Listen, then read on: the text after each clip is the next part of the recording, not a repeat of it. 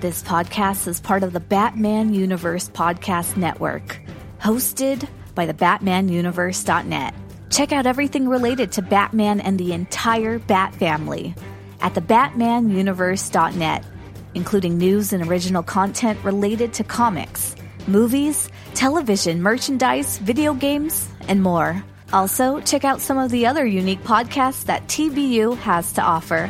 Consider supporting this podcast by becoming a patron on Patreon. Even $1 can go a long way in supporting this content that you enjoy. Look for a link over at thebatmanuniverse.net to offer your support now. And now, on with the show.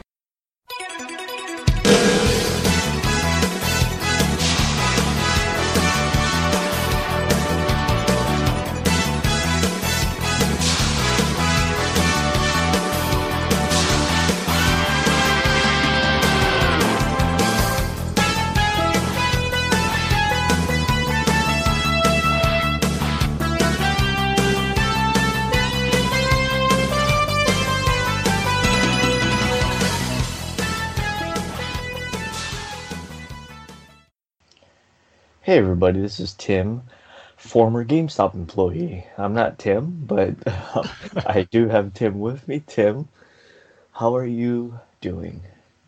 What's up, Dane? Yes, you are not Tim, but sometimes I wish I was Dane. So if you want to wish you can be me, we can wish and be each other. We could switch roles if you want. well, I do want to be a former GameStop employee. do you? I don't know if that's how you really want. So, how are things going at GameStop? Let's see. Should I tell you how they were going back in from 2002 to 2004 when I was working there? yes. Yes. How how were things? well, let's see. We were for when I first started, we were just getting ready to launch big new GameCube games. We have Star Fox Adventures coming out. We've had Super Mario Sunshine coming out a week after I first started. And then we're ready for the debut of Kingdom Hearts for the PS2. So there's a lot of big stuff going on in GameStop in 2002 and pushing those pre-orders. You got to get those customers coming in and having pre-order those games. So that's yeah. that was the big focus when I first started. Pretty much my whole time there. Pre-orders, pre-orders, pre-orders. Pre-orders and um, used games, right? Used games and a subscription to Game Informer magazine, which gives you a ten percent discount card off every used game. I totally forgot about uh, Game Informer. Is it is Game Informer still GameStop exclusive? Yeah. Wow. It still is. Yep. But their magazine's gotten a lot thinner than it used to be back really? when I was working there. Because, as I'm sure most people do now, they go to websites like Game Informer online to get their content from Game Informer instead of the printed version. So Understandably, it's a lot thinner than what it used to be. I don't think I've had a Game Informer in at least 15 years. Wow. that's about, uh, yeah, that's about when they were still doing their big, or I should say, they're still their big, thick issues that they put out. I think I was a senior in high school. Uh, the the last time I had a Game Informer. Yeah, if you go into a GameStop check them out yeah. and see how different they are now. It's how small and thin they were compared to they were back in the day. Yeah, you, you know, considering that GameStop had to like close a bunch of stores, and, you know, stuff like that. And I, I believe they I even, have to, they had they laid off yeah. a bunch of Game Game Informer employees a few months ago too. Yeah, that's what I was gonna say. I have to imagine that they had to lay off some Game Game Informer employees too along with that. Mm-hmm. Yeah, that's sad. Because so, that was that was a good a good magazine. Yeah, it was great. Yeah, in depth previews, reviews, and even way back, like when I first started there, the back end of the issue would pretty much be a full walkthrough of a particular game for each month. So it'd be like a mini strategy guide in every issue for one game. Yeah. That was pretty cool. Yeah, that's another thing too. Every time you pre-ordered a game, um, they, they would always ask you, or every time you bought a game, like I guess they would uh, GameStop would ask you if you um, would like the strategy guide with That's it. right, yeah. And you'd save an additional 20% off Yeah, twenty percent. Right. I forgot. I forgot about that. Uh, you're taking me back to all the stuff I had to remember to say and do. Yeah. I wonder if they're still pushed to do all that stuff. I don't think so. I think it's just mostly the the uh, either the pre-sales or uh, pre or the pre-orders or the uh, used games, right? Yeah, I would imagine used games still the big push they want to do because that's all profit for GameStop. Yeah. But anyway, um, yeah, that's our GameStop uh, update. well, I guess. speaking of video games, I've been wanting to ask you a week Yeah. now since you texted me Yeah. that you were going to get into the Dragon Ball franchise, and I got excited about that. And Yeah. the reason why is because you were going to play the new game Dragon Ball Z Kakarot, and I haven't started it yet. I haven't. I was needing to finish Rise of the Tomb Raider, which I did do Mhm. last night. so I will be starting that soon. But I'm Okay. curious to hear your thoughts, not only on the game but on Dragon Ball itself. So Dane, please tell me. Good, because um, I have a variety of questions. Um, oh, I imagine so. yeah, I um, unlike most thirty somethings, I guess you'd say, um, maybe even forty somethings now. Um, I did not grow up with Dragon Ball. Period. Mhm. Um, just totally skipped it. Wasn't interested in it. Was more of a Cowboy Bebop sort of guy. Gotcha. That's a show I Um, actually haven't seen at all, but heard great things about it too. It's like always Yeah. in the top three of the best animes ever list that I usually see. Um, gonna have to admit, it did not age very well. It's a Really? little slow. Yeah. Um, I I had a hard time getting back into it. Um, but anyway, uh, Dragon Ball. I know nothing about Dragon Ball besides the fact that it's an anime that came out a long time ago. Yep. Um, and I I- know there's like a bunch of them, like Dragon Ball Z and Dragon Ball and Dragon Ball GT and Dragon Ball the Super Yeah. So there's four series. something. Yeah. Just yeah, it's just super. Oh, it's just Super. Yeah. Oh, okay. Um, yeah, so I know nothing about Dragon Ball. So, so going into this game, I thought that I did, I had no idea what it was. I thought it was just a Dragon Ball video game. So and it looked cool, so I bought it. Um, I did not know that it was a remake remake of the Dragon Ball Z TV show, yeah. right? Pretty much, Okay. yeah, a retelling of it with, I think, some added content in there, I guess, to stretch out for a game that you would need to. So, yeah, but I think probably all the basic major plot points are being told in that game from the entire series. Okay. And let me get this straight. So, in Dragon Ball, the original anime, right? Mm, Goku was a kid, right? yes. Okay. But but in Dragon Ball Z, he's an adult, Yes. even though it takes place only five years later. Well, the series of Dragon Ball it jumps in time a lot over the course of the series. There's some big time jumps. So, and Oh, the- okay. for when the series were made, yeah, it wasn't that long, but the it's a normal time gap in the universe of the show too. It just skips ahead in certain points of the series of Dragon Ball, and even in Dragon Ball Z, you'll see it jumps in time quite a bit. Yeah, so I'm I'm only really early in the game. I'm at the point where uh um I forget the guy's name. Uh, Give me um, some descriptions. I'll tell you his name. long hair with the retic- ridicule thing. What's his name? Like Is it Raditz? Raditz. Raditz, right? Yeah, okay. yeah, Rad- Raditz. Yeah. Uh, he is fighting Piccolo. Okay. Yeah. You are so very early. Yes. Yeah. in this, so you're very early in the story, but I'm curious, how many hours are you into the game? Because I'm wondering if the game takes a while in each story point in the series. Like if you're five hours into it, but there's so much content, you're just barely scratching the surface Um, of the story. it, it's it's more of a um, you are So he finds out that, or there's a big, high level life form or something, Mm-hmm. right? And he comes upon Piccolo.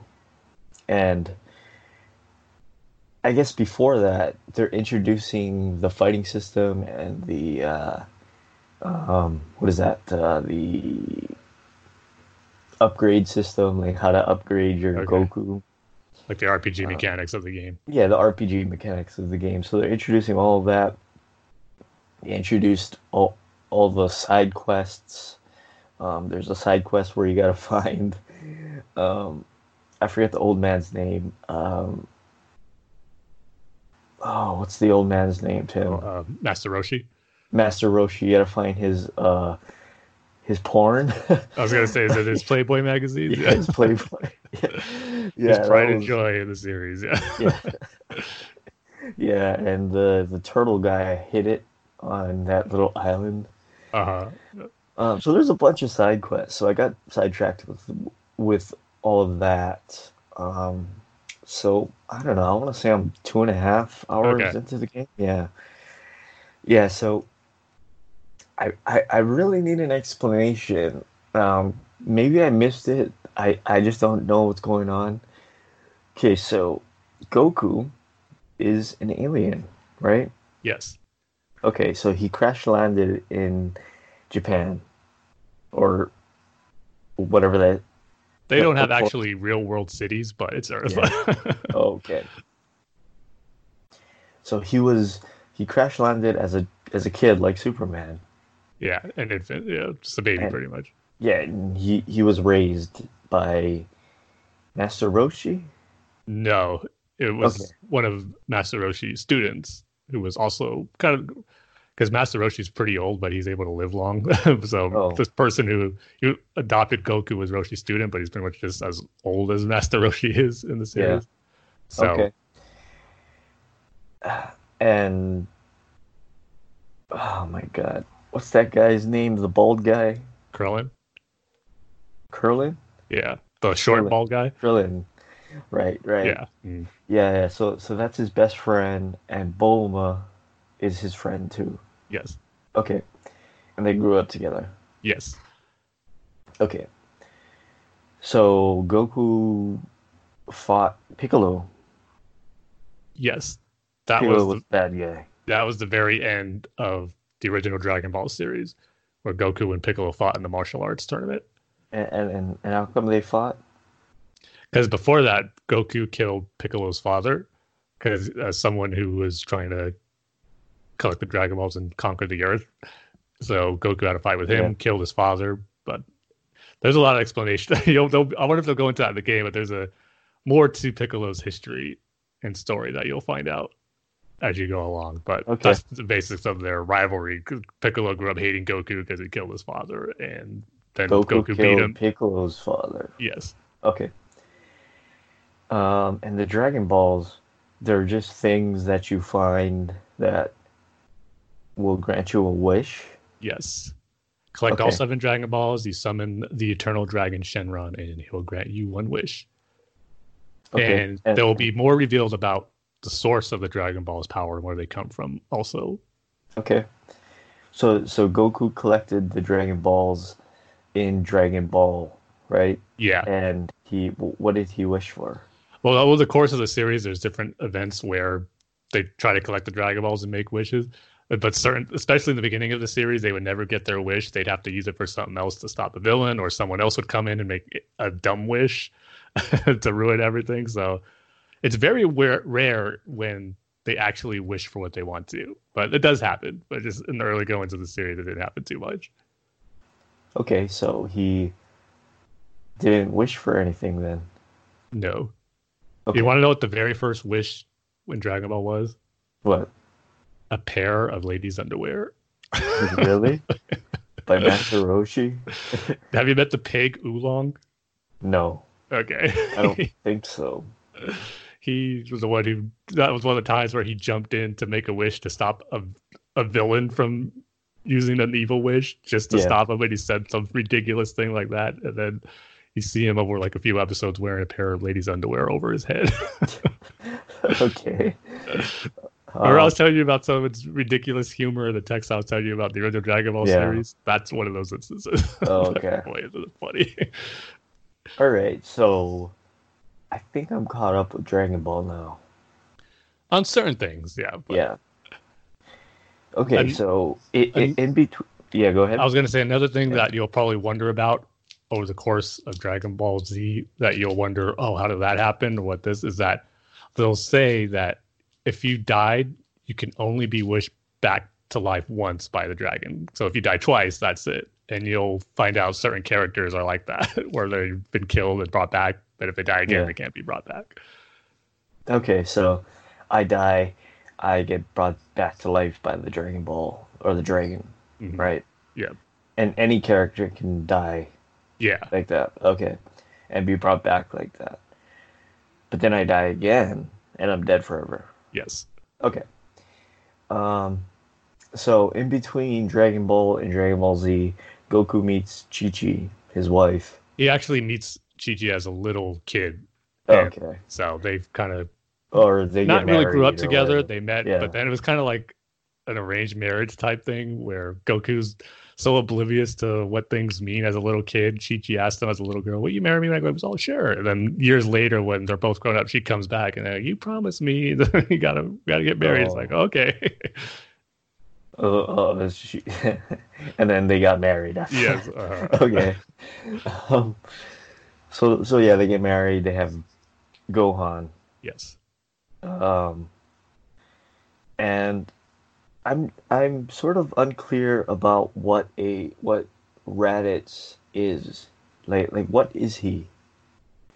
So His- so he's his Goku's brother. yes, Okay, and Goku is an alien called a Saiyan, yes.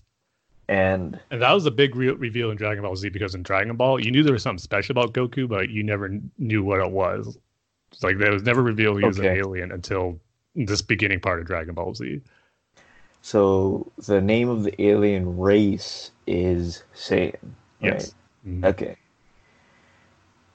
Um, I think I got it. Okay. For now, I'm sure more Oh, questions are yeah, gonna pop yeah. I mean, I don't know Because- because uh, Dragon Ball Z Kakarot they just drop you into the story and they expect you to know it, um, and a lot of people do. I mean, this is Yeah. like common knowledge for, like I said, thirty somethings, forty somethings, right? That grew up with this, watching this show. Uh, but for someone that didn't, it's it's a little complicated. That's like- that's why I'm really curious and also excited to hear what you think about it as you go Yeah. along. Well, oh, okay, so so so why are they following? Why are they trying to find Goku? Why does Raditz come to Earth to find Goku? because they'll they'll get into this soon also as far as why and who does Raditz actually work for. But basically, Saiyans as a race, they're sent to inhabited planets to destroy it and take out all the life. And then Yeah. once that planet is unpopulated, they'd sell it to the highest bidder to take control of that planet to to rule. So Kakarot was sent to Earth to destroy it. He hasn't done it, and Right. they're gonna try to find out why. so Oh, so so Goku's name is Kakarot, yeah. mm. and that's why I keep on saying Kakarot all Yes. over the place. Uh, okay, okay, That's his birth given Saiyan name. okay. And again, so uh, take over the planet, and then sell the planet. Pretty yes. much. Okay. But then you'll see it, the history of the Saiyans gets more interesting and there's more to it, as you'll find out. So so Goku didn't do that. No. Yeah, So he here- just became like a human and was here's the cruising around. yeah, because Yeah. Saiyans are this warrior race who just live to fight and destroy. Right. And Goku, as a little kid, I'm not sure if they'll go into this in the game, but what happened to him why he didn't destroy it? He was as a baby was he's when he's found by his grand, grandpa Gohan, why he, which is who he named his son after. Um, he Goku is like this rough little baby, causing trouble, aggressive. this is really like pain in the neck baby.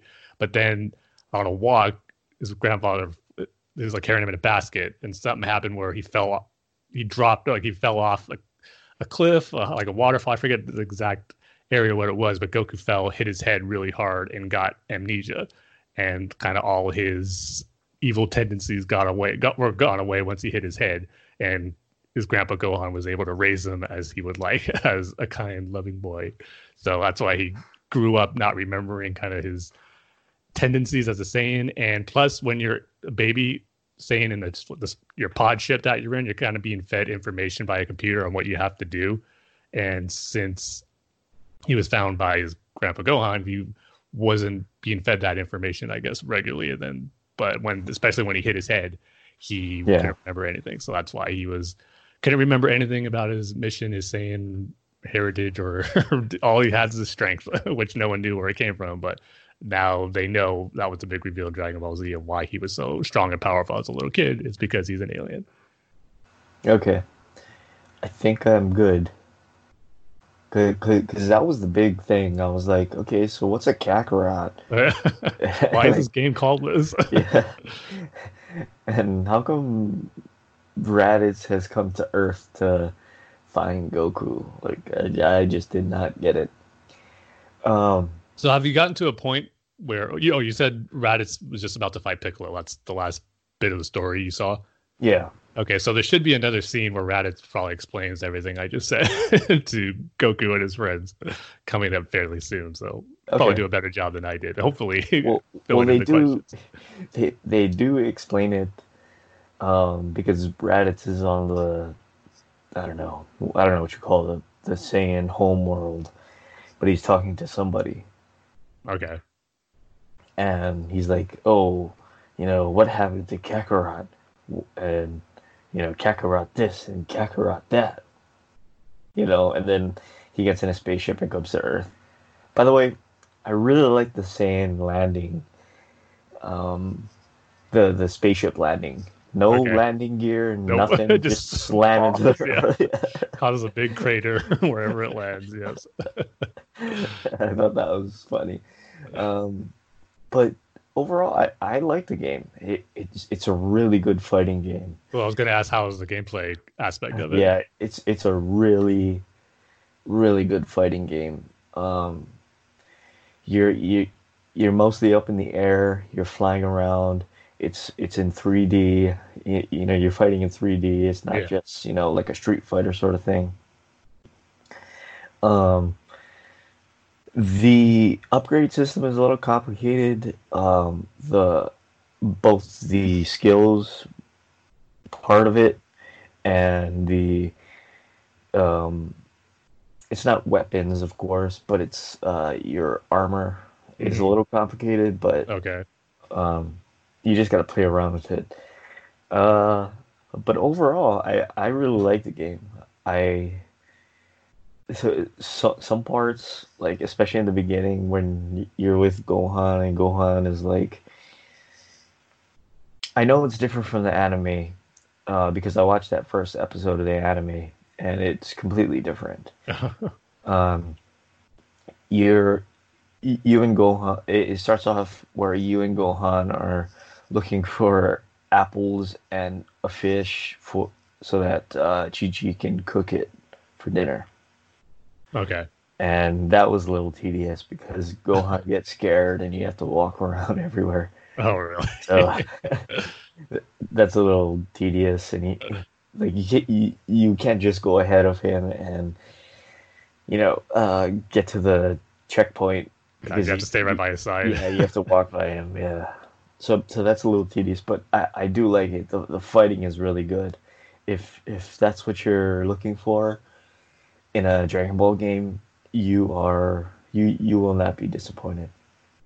Cool. Yeah, because there's been tons of Dragon Ball fighting games, as you know. Some of them are in that 3D uh, realm that you're talking about, which I'm not the biggest fan of, but I'm hoping this one is the best one they've had in that style.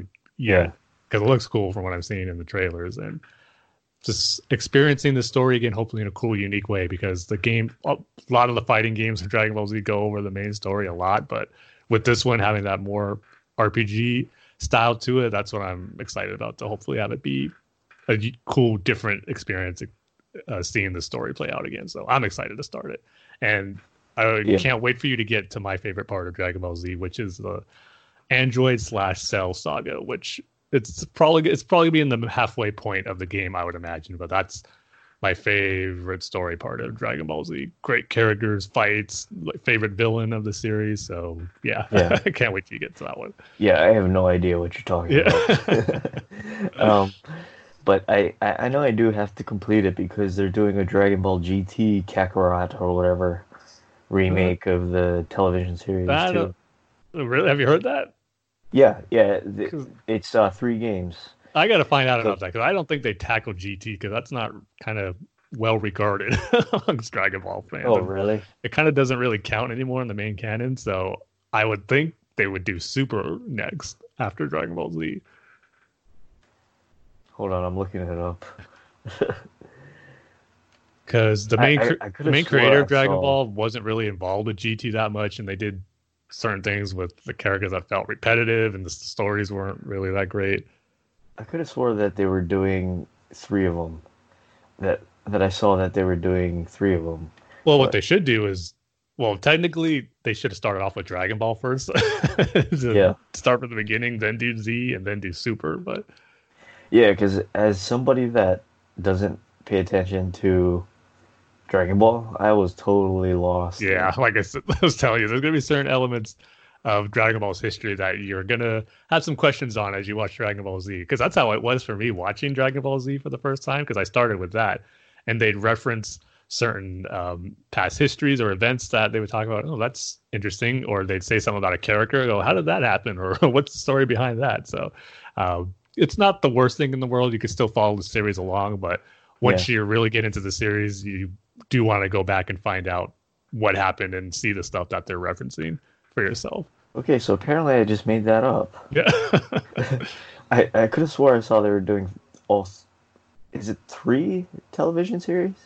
I would imagine Four? there's four, but like I said, I don't think they do GT. Oh, I see. So so so what is that?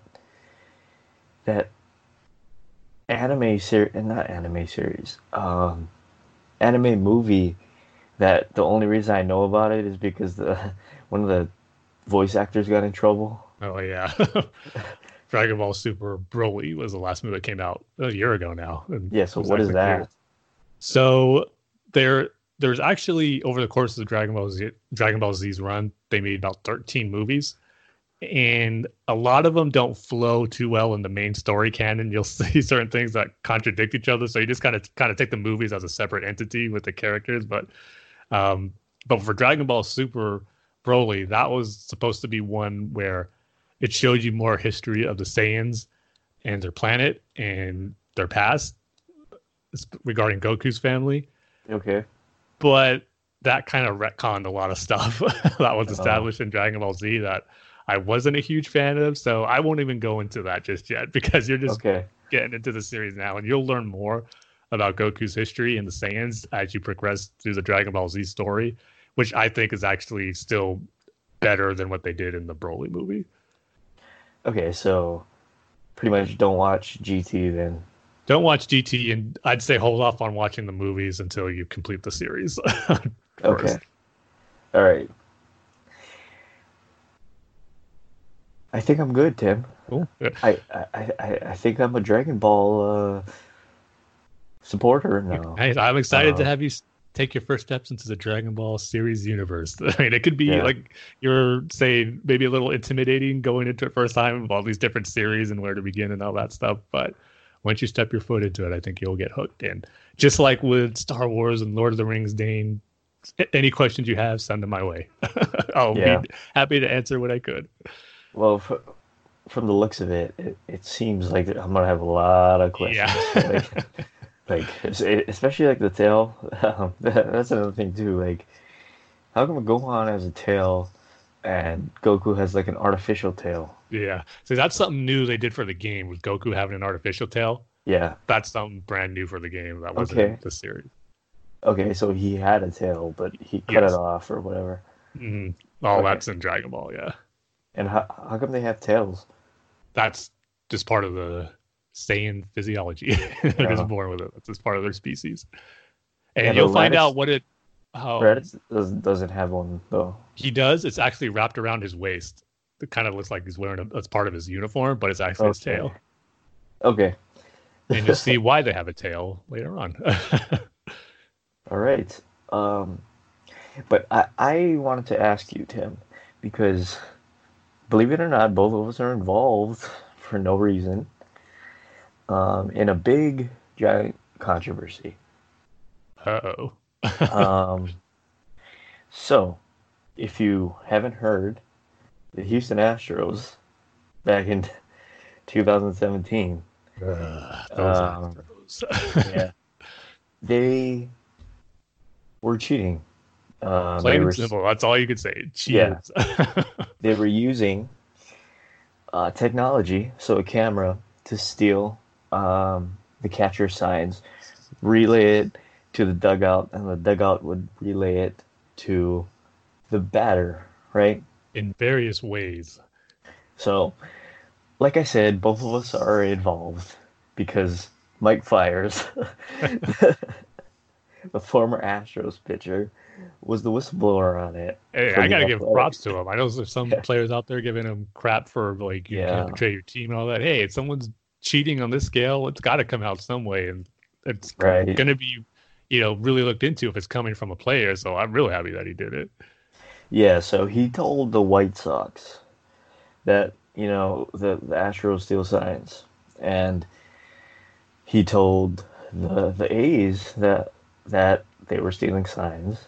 And he told the Athletic that um, the, the Astros were stealing signs. Um, and, and to be honest, I did have a suspicion that something was going on because you remember Yu Darvish, right? He was pitching for the, the Dodgers. Yeah. He had that bad game. Yeah, game seven, he got bombed. Yeah. And the Astros said that, or somebody said that he was tipping his pitches. Um, which means he, he was showing his pitches, showing his throwing hand, him forming the grip, and he wasn't hiding it.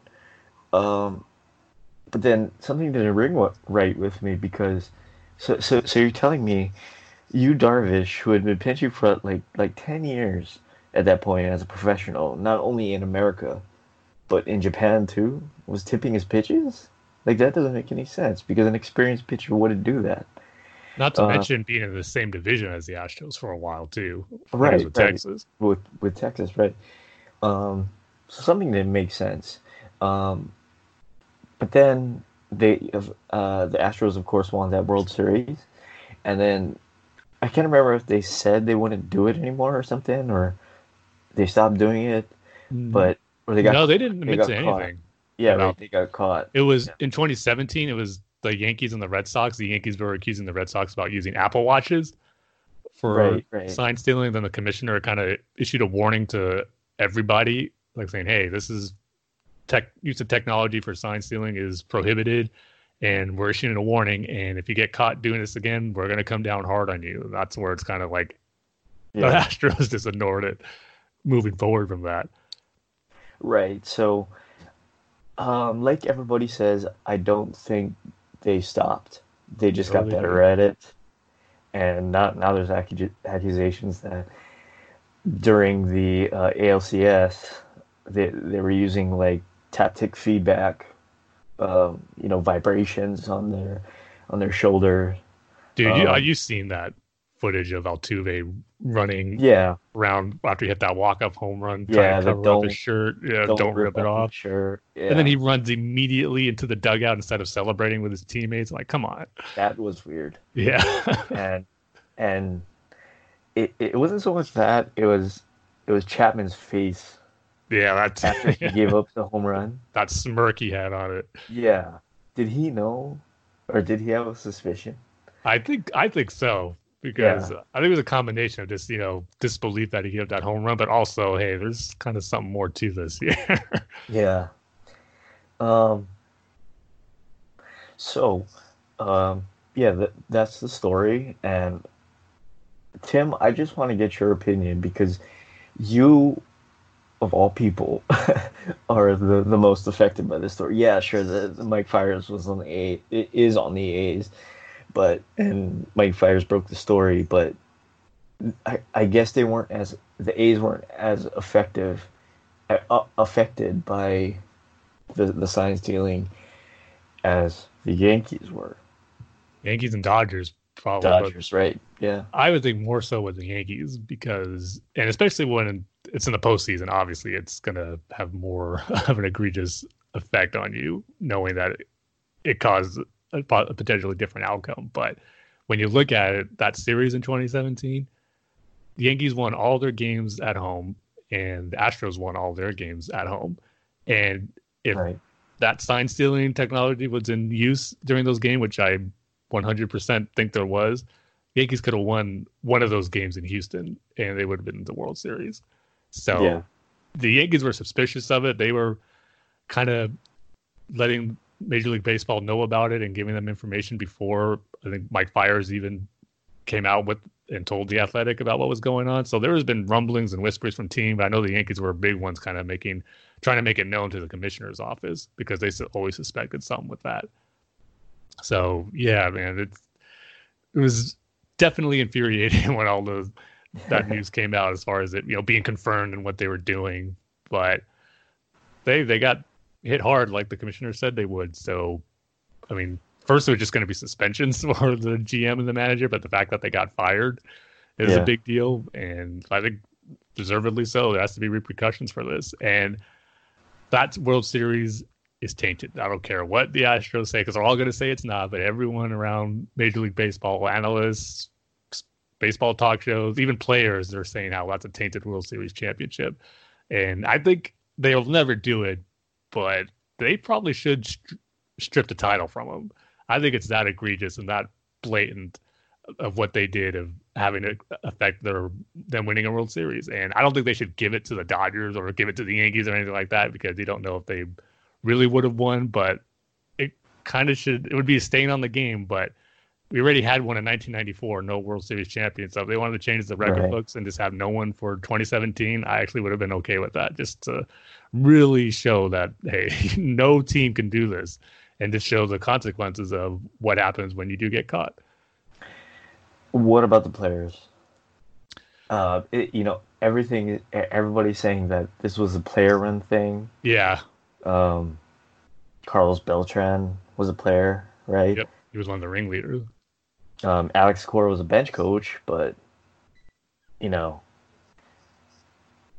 what do you think should happen with the players?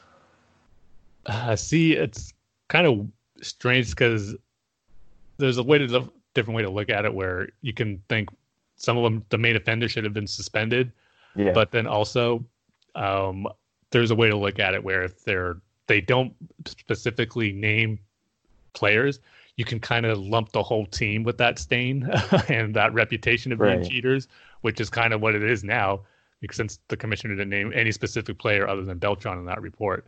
So everyone's on that team's looked as cheaters now. They're gonna have to answer those questions and whatnot. So um, I think there should have been some little more repercussions for the players though, because nothing's affecting them. They still get the World Series rings. They're not suspended. They got their World Series bonus money. So there would have been nice if they had some type of repercussions as far as benefiting from the World Series championship. But I don't know. I just think they, because they haven't yet, they just got to come out and own up to it. Say they messed up, apologize, and just don't deny it. If they didn't continue to deny it or just say don't want to talk about it, it just makes them look even worse. And the Astros are already probably the most hated team in baseball right now, which is kind of weird to say, where it's not the Yankees anymore, because right. that was always the case. But I just think everyone really hates the Astros, and even their players with their attitude, their cocky, smug attitude that they have. Players like Alex Bregman, and now Altuve, the most likable player. Now you can't look at him the same way because of what the possible thing with that buzzer in his jersey, which they're going to deny that all they want, but I just think the evidence is overwhelming that you just can't believe anything they say anymore because they don't deserve that right anymore. You just got to take everything they say now and question it because of them being cheaters. And, and and so, what has Chapman said about about all of this? All he said was on Twitter. He yeah. put that uh, Michael Jackson thriller emoji of him eating the popcorn in the theater, like watching oh. everything unfold. That's all he said about it. Oh, I'm really curious to to hear what what Chapman has to say about it because it, there was that smirk, and yeah, him sending that tweet, I think obviously he suspects that or knew yeah. about that, and now he just like I said, enjoying the show of all, all the punishment coming down on him.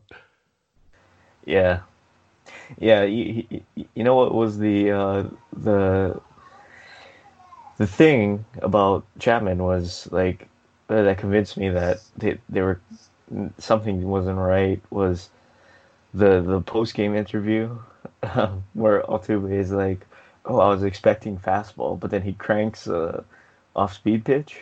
Mm, sure, you uh, were. Yeah, expecting it, but then was told something different. So, so you're telling me you're expecting fastball, but you you homer on a off speed? Okay, that, that didn't make sense nope. to me. But. Yeah, it's Oh yeah, I don't care what they say. They, I fully believe he he had that buzzer on there. It just yeah, too much crazy stuff going on with what happened after the shirt running into the dugout and his lame excuse. Oh, my wife doesn't want me to show off me without my shirt off or something like that. Right, right. Then you see a bunch of Instagram posts of his uh, people are saying, or like he's has a tons of pictures without his shirt on as he's working out or whatever. Like, so much stuff contradicting what he says. yeah, I just wanted to get your opinion on the whole thing, considering, you know, your your team is involved, and your team was the most affected besides the Dodgers. So. Yeah, like was wasn't happy about it, but I'm just happy that now the Astros got punished and they're just kind of in shambles right now as far as management goes and just their reputation now. Yeah, they get they're getting what they deserve. Yes, they are. Um, but now we can move on to something better, right, Tim? Oh yes. No um, cheating or controversy here. Let's do the Dark Knight Rises minute by minute commentary. Also, not featuring any buzzers. as far as we know. yeah. Um, so yeah, uh, the, for this episode, we're going from minute 141 to 142 for the two hour and 21st minute to the 2 hour and 22nd minute. Um, so, as always, grab your VHS tape, grab your beta tape, grab your laser disc, grab your HD DVD, grab your projector, grab your. Did I get all of them, Tim? You grab your Blu ray. Probably your 4K copy. probably, probably your digital copy. Um, grab your Netflix physical subscription copy.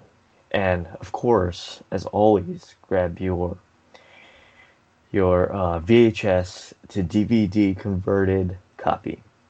Uh, the way that's the, never gonna die out. yeah.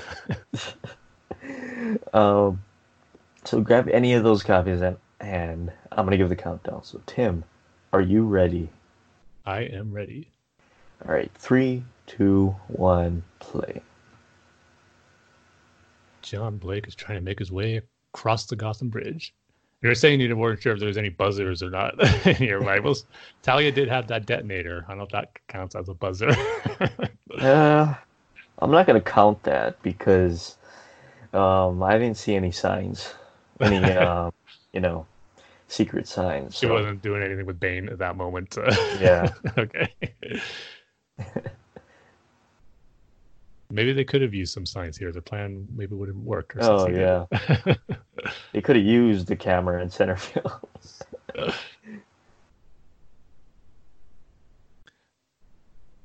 See, maybe right here, instead of just telling him what he's going to do, and they're yeah. goodbye.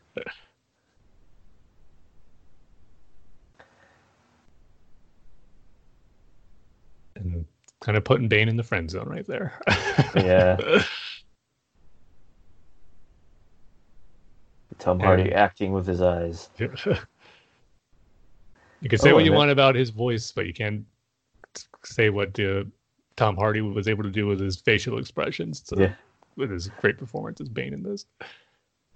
Um, so yeah, that's our minute by minute commentary. Um, now we can move on to our featured topic for this episode, which is a long one. Um, luckily, we're not doing uh, comic books anymore because this would be the longest episode ever made. It'd be longer than all all of the saga continues. Well, for that to be accurate, this episode would have to be over seven hours. So seven hours and two minutes or one minute. the bar is set. Maybe not that long. Maybe not. yeah. But yeah, so our feature topic is going to be, as always, our annual look back at our favorite moments of 2019. And as always, in typical Bat fans fashion, we do it late January. Everyone usually do does it at end of December, early January. But hey, we have our own style, and we're doing it late January because it's how it's always been. So yeah, we're gonna kick off with the various topics: favorite movie, favorite favorite TV shows, favorite album, video game, comic series, comic writer, artist, issue, and this is our favorite nerdy or geek out experience overall of 2019. So, first off, we'll we'll go with the obvious one for me anyway, which is going to be no surprise. Favorite movie of 2019. So this is going to be more. I'm curious of what yours was, Dane. But yeah. for me, obviously, as I talked about a little bit on last week's and seven hours worth on the saga continues, the Rise of Skywalker. I mean, we had some great movies this year. Avengers Endgame came in second for me. We had Joker and a bunch of other great superhero movies. But the reason The Rise of Skywalker was my favorite this year really is because the story direction, how it ended with where they took Rey and her taking on the Skywalker name and having the legacy of the Skywalkers ca- carry on, but yet their story is complete was what happened in episode nine. So I just loved how it wrapped up the story and Ray's character arc. That final scene of the Rise of Skywalker is one of my favorites of all the Star Wars movies. Her saying Ray Skywalker, seeing Luke and Leia look upon her as Force ghosts, and then her looking out at the twin Tatooine suns. This iconic moment, iconic Star Wars imagery right there. So uh, that's why it's my favorite. And of course, there's other great stuff I love about the movie, but I won't go into too much because I talked about it forever already. But for that reason, particular, why it's number one is because how it wrapped up the story and where it took Ray. So, Rise of Skywalker, my favorite movie of 2019. So, Dane, I know it's not yours, but I'm wondering, what is your favorite movie of 2019? Well, I've actually seen a lot of the Best Picture nominees uh, for the for the Oscars. Gotcha. Uh, I, I so- do want to check out 1917 before. yeah, so 1917 is really good. Um, Once Upon a Time in Hollywood, I I thought it was okay. Um, I wanted to see that, but I've heard mixed things about it. Heard some people say it's great, Tarantino's best, and others say "Uh," like wasn't really nothing particularly great or disappointing for what they were expecting. yeah, it's just sort of average, I'd say. Um, the Irishman I've seen on Netflix. Um Marriage Story I've seen.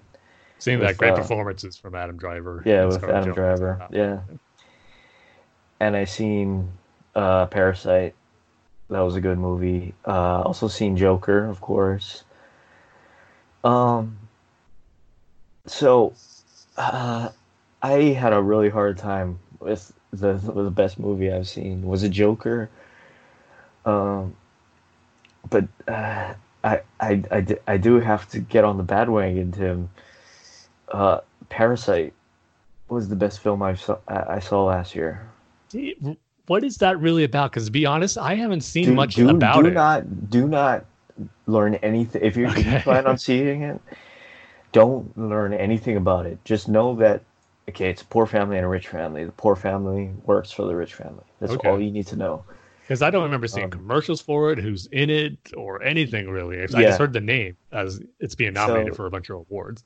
So I have not been surprised by a movie in such a long time like I've been surprised with Parasite. I thought it was a family drama, and and to an extent, it's it it it definitely is. And and you know the thing with with Korean movies, they, they have to be all of these things, or what I've read is they have to be all of these things. They have to be a, a good family drama, a good comedy, a good drama, a good thriller, a good horror movie, all at the same time because there's not. K- Korea doesn't put out as much movies as we do, right? W- Mhm. Where you know you, you can make a comedy and- and it can be a comedy, or you can make a drama and you can be a drama, or you can make a horror movie and it can be a horror movie, right? So there's not a lot of crossover, but Parasite ha- or Korean movies have to be all of these things at once, right? Um, I do. Do you plan on seeing it, Tim? I want to because I've heard Okay. good buzz about it, but just again, like not knowing Yeah. what it's about. Okay, so I'm not gonna say anything about Okay. it then. Um, but it takes a turn. Okay. it takes a huge, huge turn that you do not expect coming. Uh, you do not see coming. Um, so, what what the story is is pretty much this poor family, um, sort of attaches itself to this rich family. Um, the the son character becomes a English teacher for the for the daughter of the fa- of the rich family. Um, the dad becomes the the driver. The mother becomes the housekeeper. The sister becomes the art teacher. Right. Um, so they're sort of, but but but they they um, they say that they don't know each other. That oh, this is my uncle's friend, or this is my sister's uh, good friend's brother, or whatever. You know, so they're sort of attaching themselves to this rich family um, because they're poor and they need money, right? Um, that's all you need to know about it. Okay. But like I said, it takes a huge, huge turn right after the middle of the movie, and it, you do not see it coming, and it turns into. I I I, don't, I don't want to say. spoil. Yeah, I don't want it's a turn for the better, though, right? As Yes, enjoying the movie. put it this way: uh, you watch the trailers. They, I, I can't remember who put this out. Was it Screen Gems? I, I I can't remember, but they marketed this movie so well. Uh, you do not see it coming at all. Um, yeah, and that's all I'm going to say about it. But I I I do like. Uh, I, I, I, I, do like movies like this uh, where you, you don't see it coming. It's right out of left field. Um, if you don't like being surprised like that, I definitely wouldn't suggest watching this movie. um, but I also like um, Bong Joon Ho's movies. He did Snowpiercer, which I thought was really good. Yeah, that was good. Uh, the Host, um, Mother, which is really good, uh, and Memories of Murder. By the way, it, Memories of Murder is about a serial killer in Korea that happened back in like the the seventies and the eighties, right? Okay. and the killer was never caught. Um, and that's the whole crux of the movie. They have this this suspect, but then they send off his DNA to a uh, uh, to America, and it turns out it's not that guy. But last year they caught the guy. They caught the serial Oh, really? Wow. um, but We're yeah, gonna have to make a special edition of the movie where yeah, we get solved. Addendum at the ending. Um, didn't really like Okja. Um, wasn't really for me. Uh, but I thought it was a, I thought it was okay. Um, but yeah, I, I, I really like Bong Joon Ho's movies. Didn't even know, you know, like five years ago that I was watching all of his movies. Um, but I mean, especially with Me- uh, Memories of Murder, his his his movie about that South Korean or uh, serial killer. Um, it it gets you so engaged in the story, um, in the the fact that the the detectives find this suspect, and you know, of course, it adds up because he, he you know, he's creepy. He does this and that and the other thing, and he gets you so en- enraptured in his story that w- when the twist comes, when the bottom falls out, you totally don't expect it. And it's the same thing with Parasite, and that's why it's it's the it, it's it's the reason why you shouldn't know anything besides what I've told you going into it. If you expect it, I mean, if you if you want to watch it, if you want to see it, um, so yeah, that's why it's my my favorite movie of 2019. Cool. Well, you definitely sold it on me as far as really wanted to check it out. so Yeah. I'll probably have to do that soon. I don't know if So- it's streaming so- anywhere, but I kind of doubt it if it's still, you know, kind of in the running for Best Picture. Uh, it, yeah, it actually is. I um, so I went out to see this. I went to the theater to see this on sa- Saturday. The the Saturday Saturday that we uh, recorded uh, our 2020 first 2020 Okay. episode. Um, and then I um, I went out to see it, and then that following Monday slash Tuesday, it came on a streaming. oh. I didn't even have to. but was it worth it to see in a theater or Yeah. was that the kind of movie? Okay. Yeah, it was good, but you know, if you gotta stream it, stream it. It's it's definitely worth it. Okay. So where's it streaming on? Um, Amazon, uh, iTunes, all of that. Okay, cool. Yeah. I'll check it on Amazon then. Yeah. Sweet.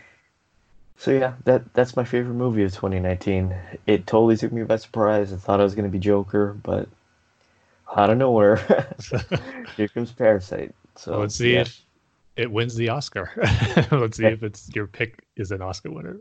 Yeah, it's such a shame, and I do agree that the the actors didn't get any nominations for um, the Oscars because, like like Bong Joon Ho said, it, it is an a movie that relies heavily on its actors, and it's it's just kind of sad. But anyway, Gotcha. All right. Well, moving on from movies to TV, our favorite TV show of 2019. And this was pretty much a two horse race for me, which you could probably guess what it was Watchmen or The Mandalorian. The Mandalorian or Watchmen? Which one? okay, wait, let me let, let me guess then before you say anything because controversial, I'd say for you. Um, controversial choice for you. I'm gonna say it's gonna be the Mandalorian, and I'm gonna say it because it is the almost the the almost perfect version of a Star Wars show that you would have wished for. Ah, man, should I even say why? Because you nailed it, Dan. it really was. Excuse me.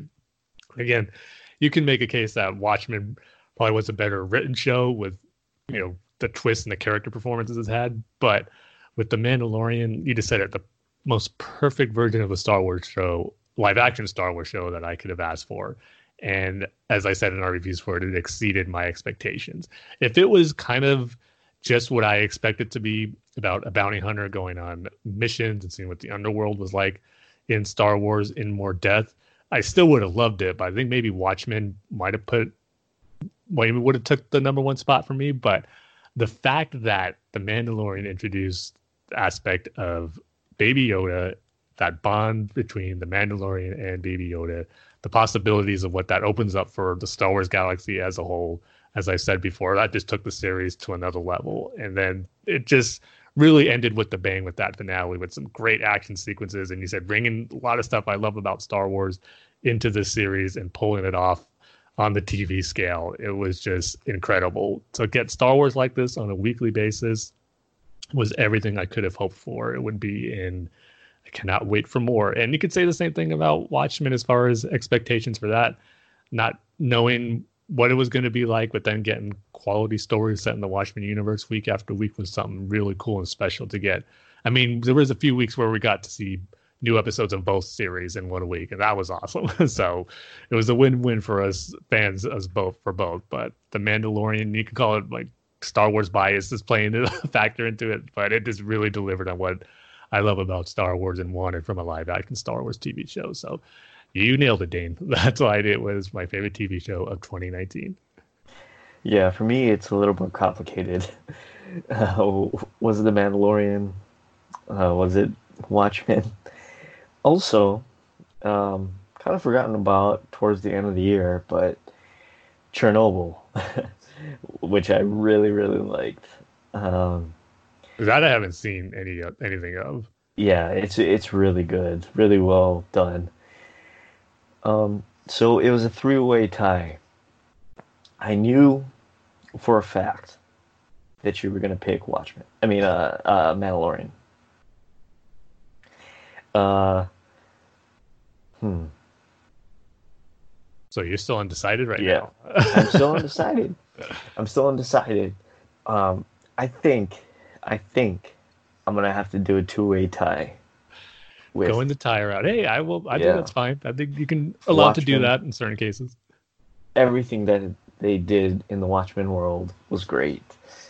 Um, particularly with Hooded Justice. Yep. and this extraordinary being, which is, like I said, at the, at the time, one of the best episodes of television I've watched in a long time. Um, but also, you, you we have Chernobyl. I know you didn't really see it, but uh, just the way they told the story, uh, they made it a, so, sort of like a personal story. It wasn't a big news headline, you know, about what happened in Cher- Chernobyl. And I, I know it's a little controversial, uh, you know, considering that they used British actors to play Russians and U- Ukrainians, right? But you know, I I, I kind of don't want to be nuclear science to be explained in Russian. You know, I kind of want it to be in English. Um, but yeah, I, I it's gonna have to be a tie. Chernobyl or Watchmen. Well, yeah. Like I said, nothing wrong with going to tie in certain cases. And if you like something as equally as you do those two, why not say that? Yeah. But I, I just can't comment on Chernobyl since I never seen Yeah. it. So, uh, in my view, I'll say you pick Watchmen. Yeah, it's it, well, it's particularly, uh, of course, the acting, uh, the story, of course, but how they explain what happened at Chernobyl was really, really well done. Um, so, yeah, it's gonna be a two-way tie for me. Cool. Next, we can get on to the music category, our favorite album of 2019. So, again, Did a 311 album come out this year? it did. So, is it going to be another no brainer that it's going to be my favorite of the year? Hold on, hold on, Tim. Before you say it, before you say it, let me uh, let me see their discography really quick. Um, it's Voyager. Voyager is your favorite album of the year. How did you Uh, know, Dane? You, you, your favorite song is called Well, let's what let's see if you get this right. Let's see if you get this right. What Oh. it is not what the. I'm sorry. Even though it is a cool, funky I- track. I got it, Tim. Okay. Good feeling. No, that's actually my least favorite song, and maybe one of my least favorite 311 songs ever. Really? yes, Wow. a little too poppy and radio friendly type.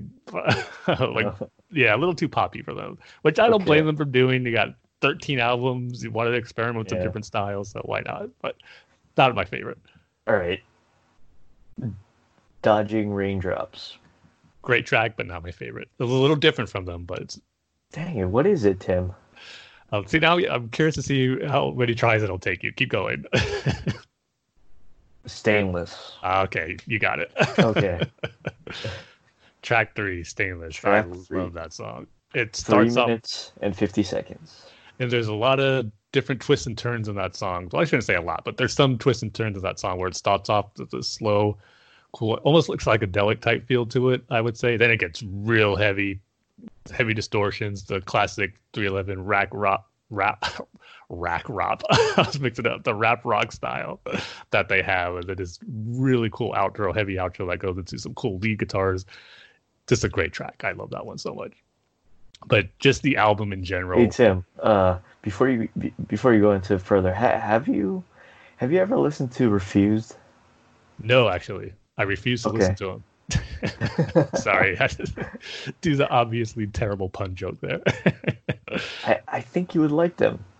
okay, because to be honest, this a Yeah. name that I can't. It sounds familiar, but I can say I definitely haven't heard anything from it. But the name doesn't sound like something I've never heard of. Yeah, yeah. Uh, the album you should listen to is uh, "The Shape of Punk to Come." Okay, is it a fairly new band or older?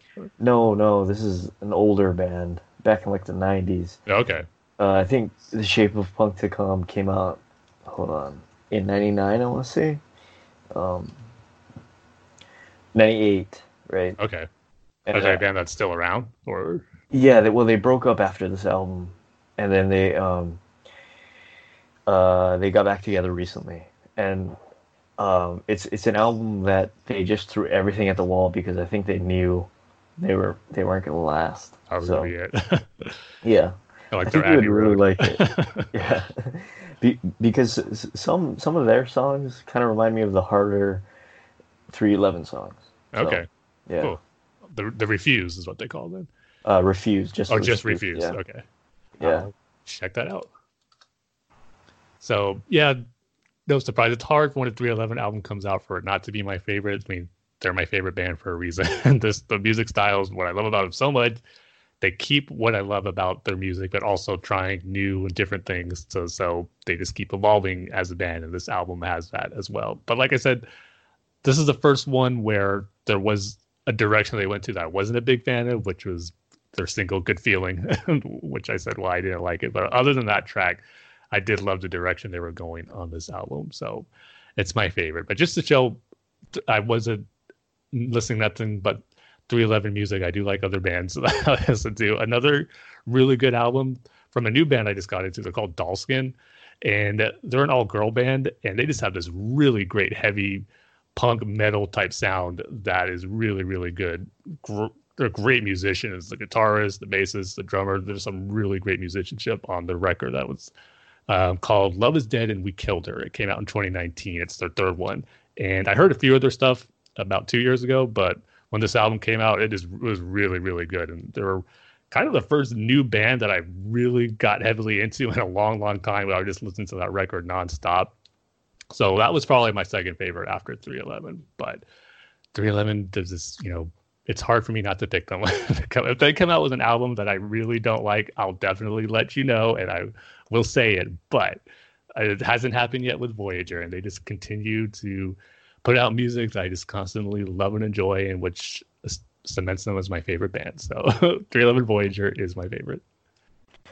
I'm just wondering what, what that would be like. You know, if 311 came out with like a a polka album that you didn't like or something. I'm just wondering what that would be like. I'd probably find something to love about it. Yeah. well, at least it ended. Well, Um, they- even with polka, they can throw in some good melodies or something in there, so that I could appreciate. It's funny that you mentioned um, uh, uh, all female punk band or whatever, um, because well, I have two again favorite albums of the year.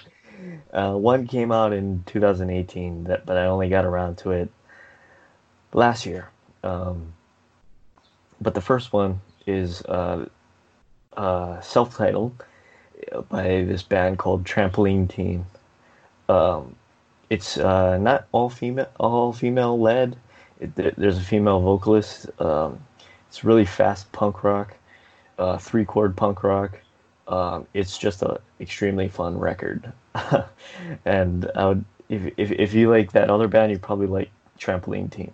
Okay, I'll write them down too, right after Yeah. Um, Trampoline Second one. said, right? Trampoline Team, yeah. Okay. Uh, but my second one is uh, this band called IDLES, um, I D L E S, uh, British band.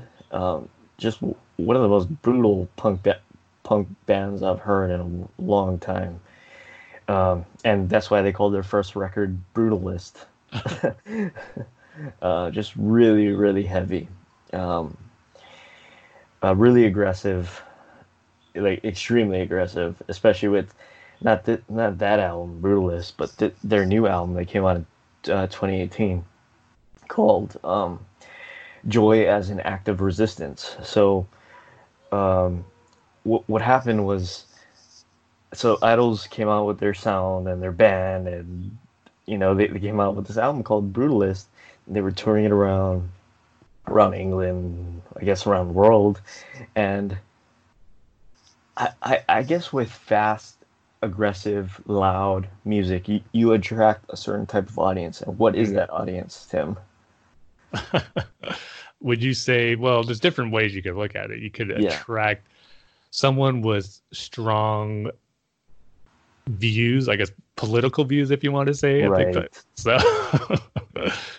certain strong views that skew to the right, I'd say, right? okay, well, I don't know if it's just Yeah. exclusive to the right. I think there's something you can make for the left too. Well, well, okay, so well, in this case, it was skewing to the right. okay. Yeah, um, but they, they they realize that, you know, oh, th- this isn't us. Like people are not listening to our music, you know, because like on the first record, it's about work, the working class, and like, you know, how to, you know, how to protest and stuff like that. Um, and so with this record, they they they wanted to change that. They wanted to be like, no, we we are not the, a right wing band. We, we do not believe in that. So with this record, Joy as an act of res- resistance. I mean, it's in the title, Joy as an act of resistance. They they they wanted to change that and sort of change their audience. Um, and so it, it it's a side of the band that I mean, because I really liked uh, I really liked Brutalist. It, it, it was a great record, um, but I, I was just wondering if there was anything else, and like like why are they using so much metaphors for what they could just be saying? You know, I mean, they, they are a punk band. You just Mm. and, and punk is literal, right? And so just be a punk band. Um, and I was wondering if there was anything else um, to that. Like, like was it just that that sort of heavy-fisted foot stomping thing, or was there anything else? Like, could, could, could they explore different emotions rather than just you know, I'm just going to beat my fist down on this table, right? And so with with Joy as an act of resistance, they I was surprised that they followed it up so fast and that they did that. You know, th- there's a song about immigration. You know, th- there's a song about um, uh, miscarriages. I was like, and and that song about miscarriages it sort of stops the album dead. I, mean, it, it's like it, it's it's sort of like it threw me off greatly. It's right in the middle of the the, the track listing, and I was like, wait, is, is this a song about you know miscarriage? Like, you know, a, a stillborn is stillborn.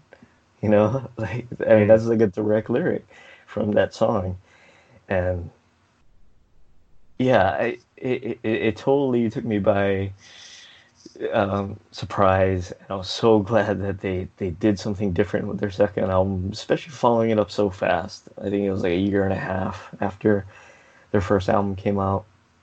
Yeah, that is a quick Oh. turnaround time. Yeah, and yeah, it, it, it totally wowed me, and I I love the album. It's it, they they still have their heavy-handed sound. They're they're not.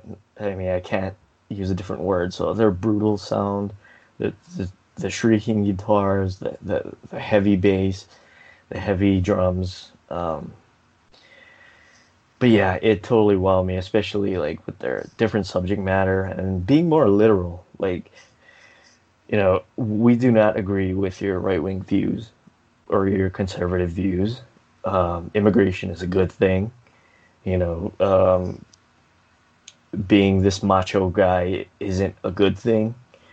Um, and we also have this song that is that it's it's the most uncomfortable and painful thing to talk about. I, I'd assume, and we're gonna put that into a song on our record, you know, and it's gonna be it's gonna be linked to our sound, but it's gonna be something totally different. Um, so that's why those two albums are my my favorite of 2019. Well, I got some new music to check out. Yeah. then, so I'll I'm gonna check both of those bands out. Yeah, you These are didn't the give... called. Uh, go Uh, ahead. I was saying the, the last one you're talking about. They're called IDLES. You said. Yeah, I D L E S. Yeah. Okay. Yeah, yeah, and you didn't you, didn't give me anything, Tim. what do you mean I didn't give you anything? Besides 311, you didn't really give me anything. I told you about that other band, Dollskin, Oh, I was yeah. really into. So I gave you two. Okay, yeah, I'll listen to Dollskin then. and it wouldn't hurt you to also listen to some 311 mixed in there too. So We've been over this, Tim. I know you gave it a shot with uh, Transistor when you first asked for an album, and I gave you my favorite one. So I can't say you haven't tried. I've tried, Tim. I just can't get past the rap rock. Sorry. and that's I respect that. But they're so much more than rap rock. that's what yeah. I want. I want you to at least try to appreciate what some of their other so, songs and music styles. So, so let me just break it down for you. Uh, the the music categories that I do not like. Pop punk. I just can't get into it. It's too happy. yeah, uh, there's a few bands happy. I can listen to, but overall it starts yeah. get monotonous and the same when you see these other bands sound exactly like right. each other. Especially in the early 2000s. Yeah. like, oh. The one band I really do like, you can say that's in that category, is New Found Glory. I do like New Found Glory. Yeah. Yeah. Uh, yeah, pop pop rock. I mean, I, I pop punk. Uh, sorry. Um, jazz. I just cannot get into jazz. I just can't I can, do it. I, I can appreciate I jazz, but it's not my favorite. I, I I just don't get it. I don't really get it at all. At all. Um, nu metal. I, I cannot. I cannot do uh, nu metal. I do like some new metal. metal bands. I gotta say. Wait, like like what new metal band? Like, well, you could throw in. I don't. I think they evolved with since this, but Deftones was in that class, but I don't think right. they're considered that now. But then like, Papa Roach was thrown in there. I do like yeah. Papa Roach, and uh, who else was another one? Who sings uh, "Down with the Sickness"? Oh, Disturbed. Yeah, Disturbed. They they have some good songs. I do like some of their early albums are pretty good, but what song did Drowning Pool sing?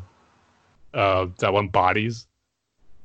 That, that oh, let the, the bodies hit the floor. Yeah, yeah. Uh, I, that was a good album. I do like that one too. Yeah, I just can't. But then when you that. go into like Limp Bizkit style territory, that's what I was like. Limp Bizkit, man, their guitar player was really good. He came up with some great music and heavy riffs that I love, but when Fred Durst opens his mouth, it ruins the song. yeah. So I would yeah. love it if they Limp Bizkit tracks with just the music.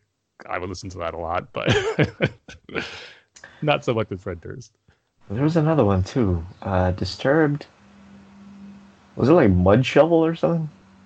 Oh, Mudvayne. Mudvayne, right? yeah, they're trying to rip off Slipknot, and oh. just where they would wear makeup instead of masks. Yeah. just yeah. Man, oh, we still I used to laugh so much at that video that they put out. what video? I think the song was called Dig, where they're in their makeup and it just looks ridiculous. like Hold type on, in yeah. the music video for Mud Mudvayne Dig. So Mudvayne Dig. Okay. You know, oh God.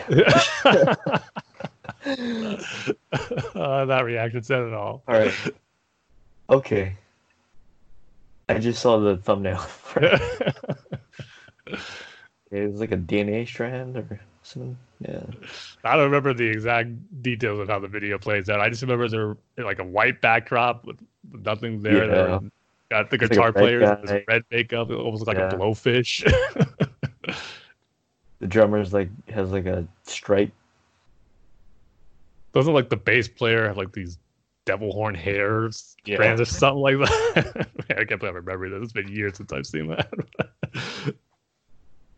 and, and, like, uh, I, I guess the singer has like a long beard, but he has it in two pigtails. Okay. Yeah. I think okay. they're still around though. Really? Well, I don't think they do the makeup stuff anymore. I still see their names mentioned on like these new album releases, but I get like Spotify or whatever letting me know what's new. I remember seeing though. No, they're not around. the The band has been inactive.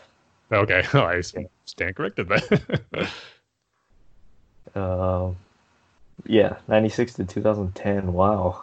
I'm surprised they lasted that long. Mudvayne. Wow. um, where were we? Oh yeah. Okay. so, the music styles you don't like. okay, so pop punk, jazz, um, nu metal, rap rock. I just cannot get into that. Um, it's it's so cheesy to me. Like all the all these except for jazz are cheesy to me. Um, particularly new metal and um, nu metal and pop punk. Um, yeah, I can understand that.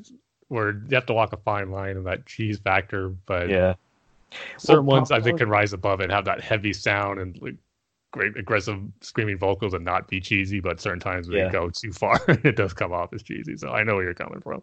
Yeah, and pop punk, it's it's either the subject is either a love song, or it's about look how wild and crazy we are. Yeah, that's true.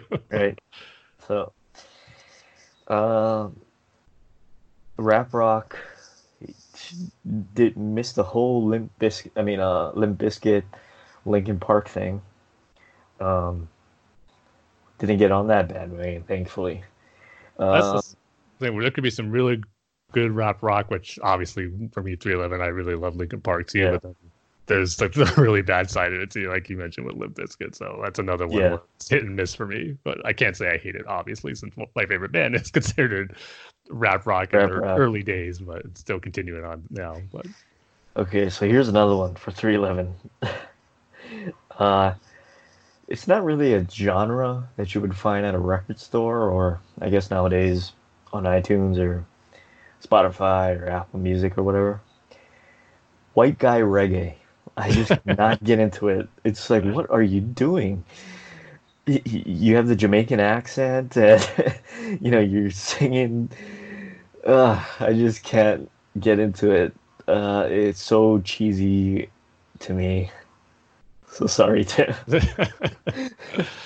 uh, well, again, I'm just gonna say some can do it well, some cannot.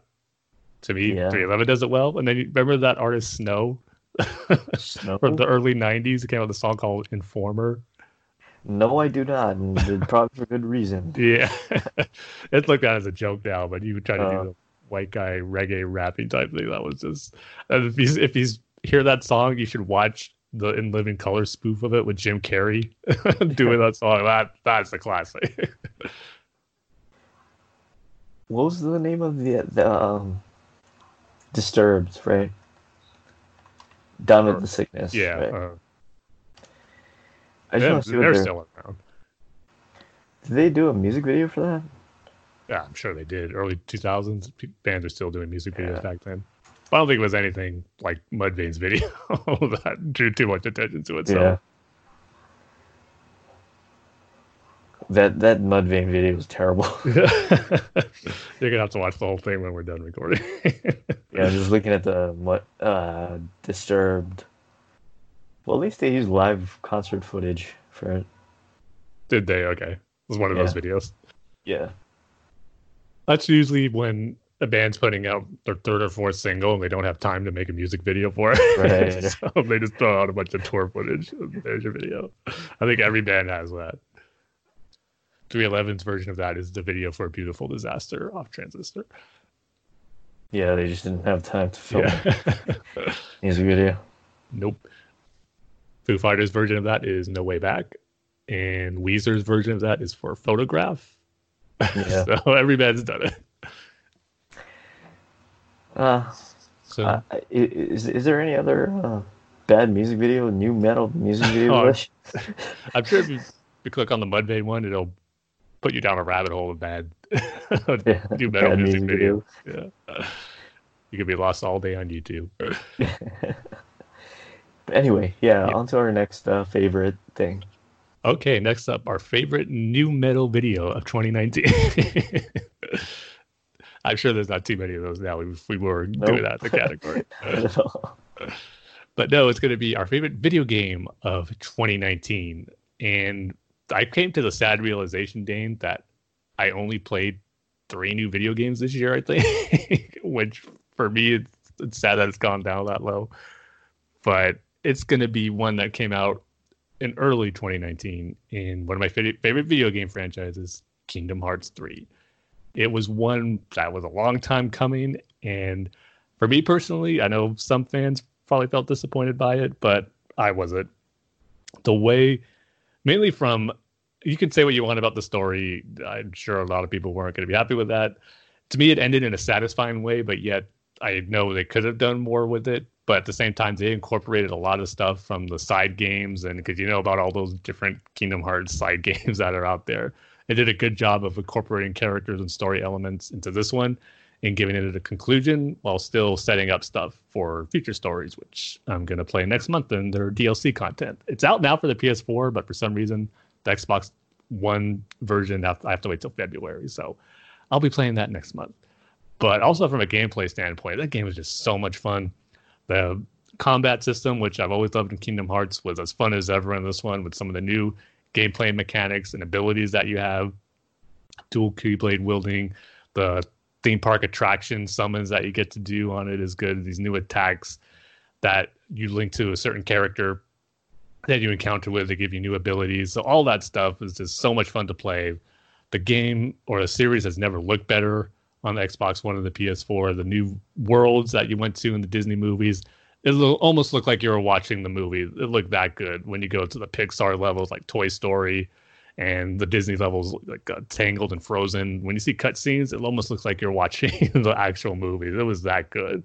So it was a game that was long time coming, and for me, it was worth the wait when you think about the gameplay aspect of it, the graphics, and how it wrapped up the story for the main series. It was just I felt very very satisfying, and I played that game to death. I got completed it to 100 percent, completed every side quest, collected every collectible that you could in the game, got the ultimate weapon for each character. So I pretty much maxed out my time on that game, got every achievement for it. So I'm just anxiously waiting for that DLC to continue the more Kingdom Hearts fun. So that was my favorite game of 2019, and I didn't have much to choose from, but still, I think if I played more games, that one probably still would have been my favorite. I really, really loved it. Yeah, sorry, I'm just watching the drowning pool. video. you, mean, you aren't watching um, Mudvayne? Come on, Dane.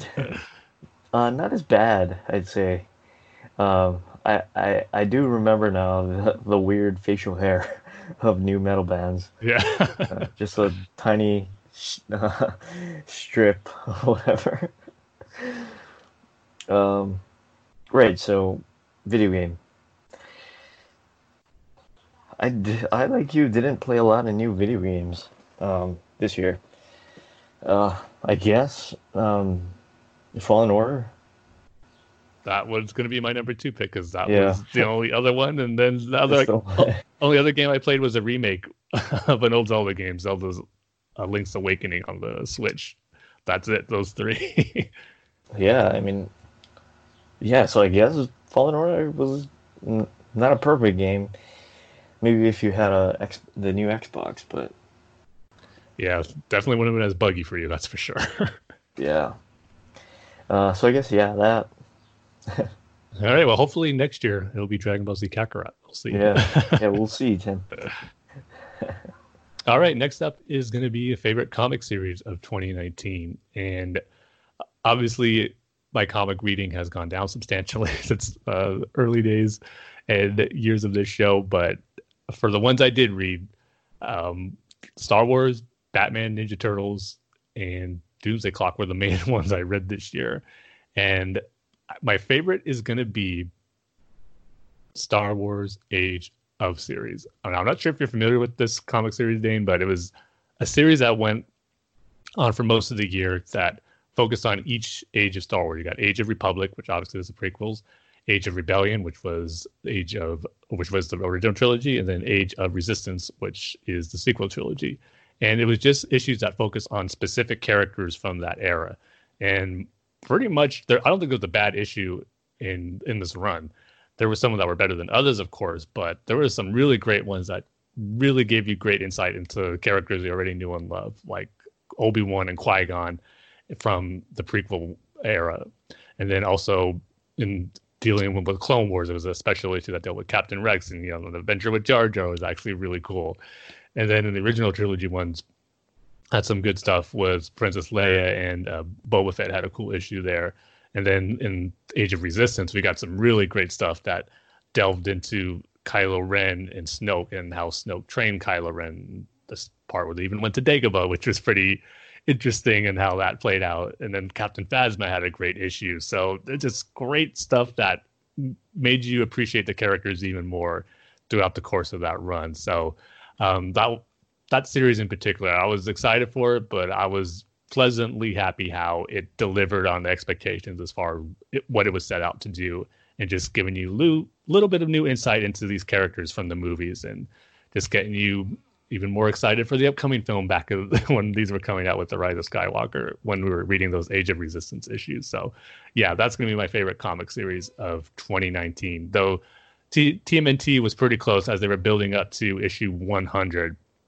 There was some big stuff going down. A fifth turtle was introduced into the fray of the TMNT group, and you might bring back some bad memories of the Teenage Mutant Ninja Turtles live action series in the mid 90s from Saban Entertainment, which was just god awful and introduced uh, the female t- turtle Venus de Milo, which was this, an atrocity.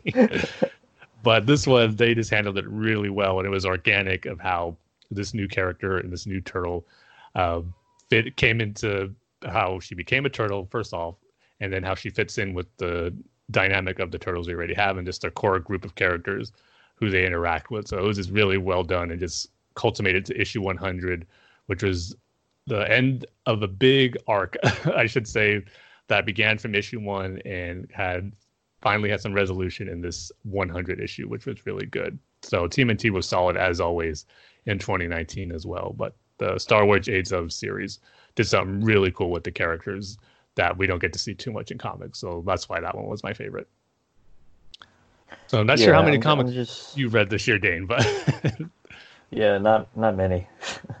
Even if there's some older ones that maybe you've yeah. read for the first time. No, not really. Sorry, I'm just watching this uh, Papa Roach music video. um, um, you're you're on the nu metal train right now, huh? Yeah, I went down a rabbit hole. Told you. Um, I, I I forget the nu metal thing was, or for the basis was to, uh, put the fretboard right up against your face. that is true. Yeah. So you're playing it like a stand up, almost like a stand up bass. So, what Papa Roach video are you watching? Uh, Last Resort. Yeah, their yeah biggest hit. Their big hit. Yeah. yeah. It, it, at least it looks like they're having fun. Yeah. it's like surrounded by their fans or whatever. Yeah, that's something I think you could probably say about all the nu metal bands. Hopefully, they were having yeah. fun. uh, but yeah, um, no, not really. No comic series, no writer, no artist, no issue. Yeah, I'm pretty blank on those ones. Yeah, I mean, this year is going to be interesting. Next year for me because it's mainly going to be Star Wars stuff. I'll be reading in TMNT, and then we'll see. Hopefully, like I said last episode, uh, DC gets stuff, put stuff out that gets me excited again. And once they hit, they hit the DC Universe app, maybe I'll catch up and read some of the stuff. But yeah, it's probably going to be a, a slow year for comics for me too. But for 2019, yeah, I'll go and go through my favorite writer artists. Oh wait, uh, let me ask you first. So, so the reason why you're not picking up DC comics is uh, anymore isn't because they're not uh, they're they're isn't because they're diversifying their their their um, characters no, they just got to put out stories that I'm excited about again. oh, that so, makes so me want gonna you're not going to complain on the internet then. the the main reason why is because they're diversifying and including women and all that stuff. You mean people are complaining about that? Stalker. I know, right? yeah. So again, I just gotta. I can't just blindly buy comics anymore just because. Yeah. I they're characters I like because you know financially you gotta spend your money wisely in this day and age now especially with certain things that's come up recently. So you know gotta really pick and choose and make sure i'm enjoying what i'm buying and not just buying it because i have to or stay loyal to. It's because i love batman so much and those stories will be there eventually. Like i said with the dc universe app it just might be a little later than normal than when i would read them so that's the big reason. But you know, you know i forgot linkin park had the uh the guy on the turntables. Yeah, he's probably the most useless member of the band. but anyway, yeah, sorry, I keep on distracting us with nu metal music videos. Yeah, it's it's fun going back and remembering that stuff. Yeah. But for favorite writer of 2019, I'm going to give it to Geoff Johns. And even though it was infrequent with the release when we did get issues of Do- Doomsday Clock. eh, They were just fantastic reads, and he ended it as satisfying as I think you could. And it was just a great story that he turned out over the course of two years, and I think really drove it home with the final few issues that we got in 2019 and brought it all together to a really compelling story and bringing the Watchmen universe and the DC universe together, which you think would be impossible, but I think he did it as well as you could. And to go along with that, Gary Frank would probably be my favorite artist of 2019 because his art, man, it was worth the delays. I will say, I'd rather have wait to read the issue and then just to have it be rushed and put out just to get it out and not have the art be consistent and great. Because yeah, Gary Frank I think knocked it out of the park with the art for uh, almost every page, every panel. The characters look fantastic, and it was definitely a big reason why I think Doomsday Clock was so enjoyable to read as well. Gary Frank's art complementing Geoff Johns' story. They just both work so well together, and there was a reason Geoff Johns picked Gary Frank to do this big story, and it showed in these final issues. So both Geoff Johns and Gary Frank would be my favorite writer and artist of 2019.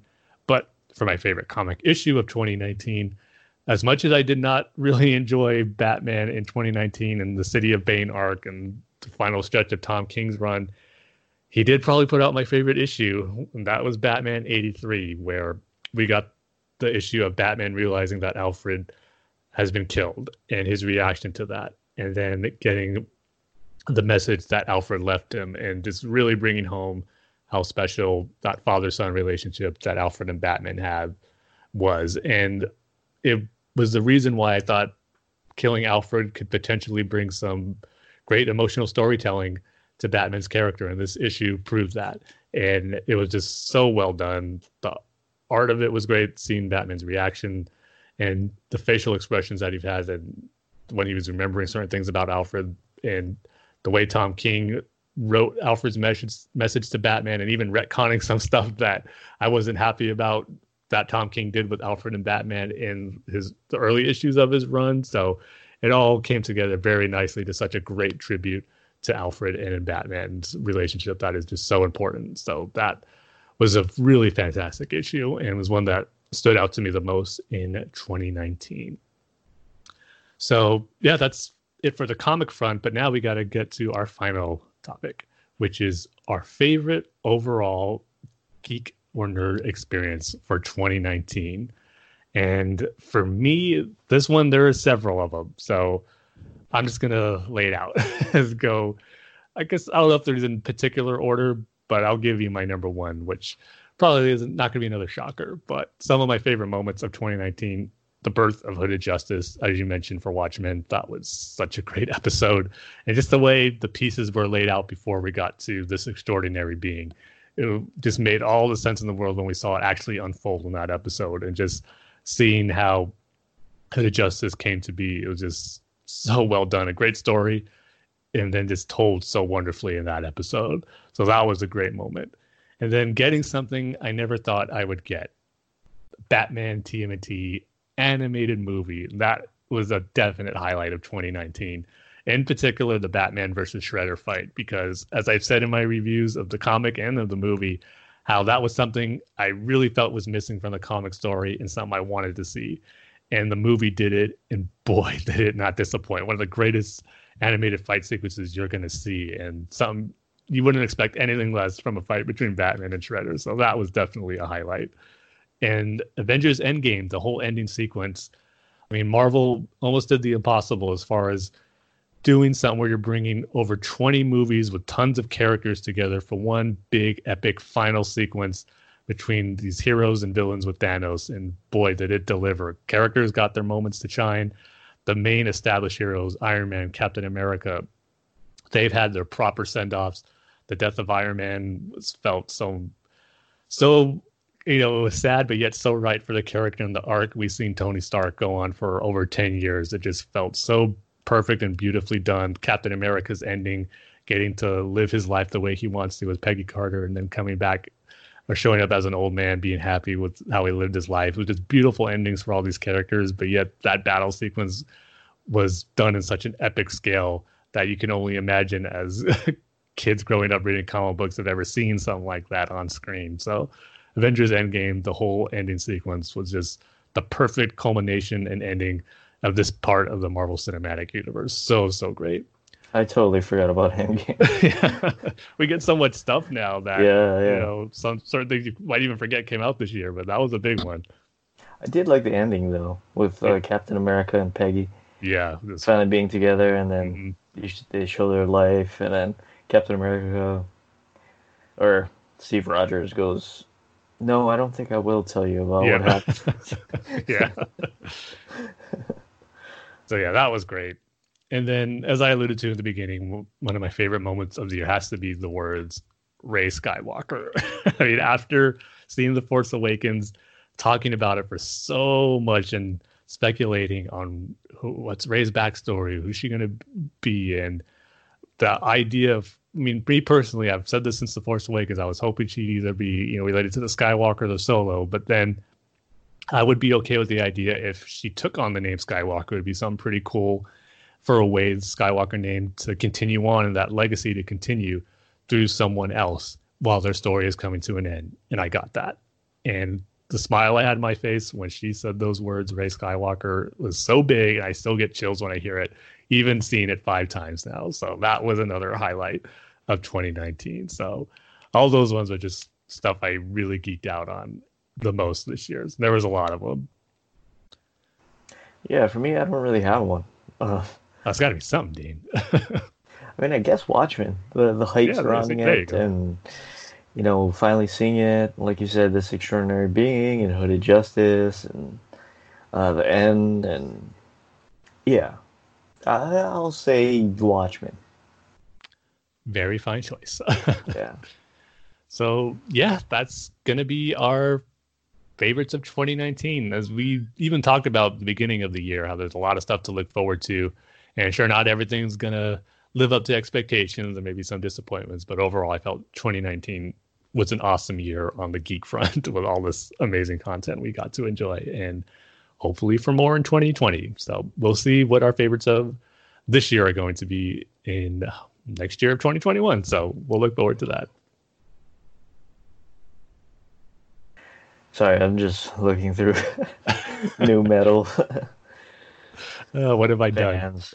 Yeah, yeah, I'm done. I'm done. I'm surprised Yeah, you lasted done. that long. I'm done. Tim. Hey, I was hoping maybe it'll get you into some nu metal bands. Uh, hopefully not. um, anyway, uh, let's let, let's go on to our news and discussion topics for this uh, for this episode. And we only really have one, but it's a big one. yeah, uh, surprised me. I don't know if it surprised you, but the amount did. It really did. yeah. Uh, that's uh, that Joker has been nominated for 11, 11 Oscars. So the first one: costume design, sound mixing, sound editing, original score, film editing, cinematography, makeup and hairstyling, adapted screenplay, leading actor, directing, and best picture. Tim, I didn't expect the best picture. to be honest with you. I was hoping for it. I mean, there was some buzz early on before the movie came out that was potentially going to be the case. So I'm glad it was. But man, I wasn't expecting 11 nominations, which was, you know, I think it leads the category or for any movie, doesn't it? Yeah, yeah, it has the most nominations. Just to have Oh. that for a comic book movie, I just think is awesome. I mean, last year Black Panther was the first comic book movie to be nominated for Best Yeah. Picture. Now it's continuing with Joker and it's leading the nomination. So it's just great. But the question is, how many of these are it's going to win? And I think one is definitely a lock, and that's That Best is best picture, picture, right? Here's hoping, but I think it's going to be Best Actor, Joaquin Phoenix. He's won all the Best Actor awards already this year, so it's going to be hard to imagine that he's not going to win the Oscar Best Picture as well. Yeah, I think. uh I mean, come on, makeup and hairstyling. That's You another gotta one. I- yeah, you got to give it to the jo- uh, Joker. I'm also hoping for adapted screenplay too. So to, Uh, I don't know about that. I don't think it's going to win, but I would like to because it's the kind of give homage and respect to the comic writers that it's being adapted from. I'm not sure because every time they have the nominations for best adapted screenplay, they announce who wrote the story that it's being adapted from, and I'm wondering who's going to get the credit for this. Is it going to be Bill Finger and uh, Bob Kane, Frank Miller, for some of the inspiration took from The Dark Knight Returns? Maybe I'm not sure. So I'm curious what writer is going to be, you know, being credited for what it's being adapted from. Hopefully not uh, Frank Miller. I'm really hoping it's Uh, Bill Finger since yeah, Bill Finger and Bob Kane. Let's just do that. Jerry Robinson too, Jerry Robinson. Yeah. since they pretty much created him. So that would be Just nice trying to see what-. Just trying to see what it's up against. Um, that screenplay. Oh, okay. Oh, the Irishman. Uh, Jojo Rabbit. that Well, that's actually based off something I didn't know that. Taika Waititi movie.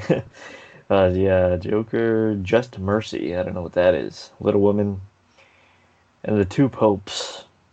Hey, Rian Johnson is nominated for an Oscar. It's for writing for uh, The original screenplay, Uh, yeah, Knives Out. Yeah. Um. Let's see, who is Joaquin Phoenix up against? He's up against Christian Bale and Adam Driver, I believe. Uh.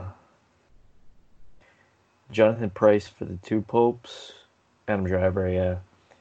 Uh, Leonardo DiCaprio for yeah, and and Antonio Banderas.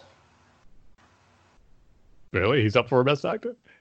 Yeah, for I don't, I don't know a movie called Pain and Glory. I'm not sure what that is. Yeah, Um, but hey, think he's- wh- wh- why is Tom Hanks nominated for supporting actor? yeah, I was wondering that too for the Mister Rogers movie, right? Yeah, the, Isn't yeah. he the lead? Yeah, is, doesn't he play Mr. Raj? I know. Maybe it's there's another main character in that movie that is Yeah, the focus, and Mister Rogers is a supporting character in there, but I haven't seen it yet, so can't speak to see why. But there's got to be a reason for it if he's not nominated for Yeah. best actor. But it was also cool. I don't know if you saw it. I think it was the Screen Actors Guild Awards where Joaquin Phoenix won, and just how he was thanking and showing respect for all his fellow nominees like Christian Bale and Adam Driver, but then how he ended it by saying he's standing on the shoulders of his favorite actor, Heath Ledger, pretty much why he's here accepting this award. I thought that was a really cool touch. Oh, really? Just- Yeah, it was just awesome to have him pay respect to Heath Ledger like that. Yeah. So I'm looking at the makeup and hair uh, nomina- nominees uh, because I think that's that has to be a given, right? Uh, I would like to think so, but you never know. Yeah. So it's going up against Bombshell, uh, Judy, uh, Maleficent. I didn't even know there was a Maleficent movie Yeah, they made a second one that came out this year. with uh, Angelina Jolie. Yep. Oh. And 1917. So I think Joker isn't going to win because of 1917. Yeah, I think you know, it's 1917 is like- going to be win- winning the cinematography and film editing, Oh, and yeah. sound mixing and sound editing. All like all of those ones, it's going to take those from Joker. Yeah. Maybe it isn't a given. Uh, costume design? Maybe. yeah, but uh, I think it'd probably be more deserving for makeup and hairstyling, but you never Yeah. know for costume design. Yeah. Oh, well. We'll find out. Yeah. I think they air at the Next month. middle of February, Yeah. somewhere around there. Yeah. Um, so yeah, that's it for news and discussion topics, and now we can move on to um, you know, I've se- I've seen a lot of this, Tim, and I've seen a lot of mixed reactions on it um, Mhm. online. Um, also, it's clear I have no idea what's going on. I I seen a picture of I, I seen a picture of is it it's Laurel, right? Uh-huh. and a bunch of other women walking in like business suits uh in like a office building or something i don't know There was a lot of Oh, that yeah. on air. Yeah. So. um but yeah i'm curious to find out your review of the final two two episodes of crisis on infinite earths so so is arrow uh, wrapped up already One done? more episode left next week is the Oh. final episode, and of course I'll review that in this final season once we Sure. see it on the next episode. But Sure. um, for this one, since you know it's not a book review, but I am reviewing these two episodes, I think we still got to have a rating scale. Those shouldn't go away. and I think I know what it's going to be. What is it, Tim? Nu metal band videos that Dane can't stop watching. Exactly. That's exactly it, Tim. okay. So, Crisis on Infinite Earths, the final two episodes. Going to go into spoilers here, but even though it's been about two weeks since it aired, so hopefully you've seen it.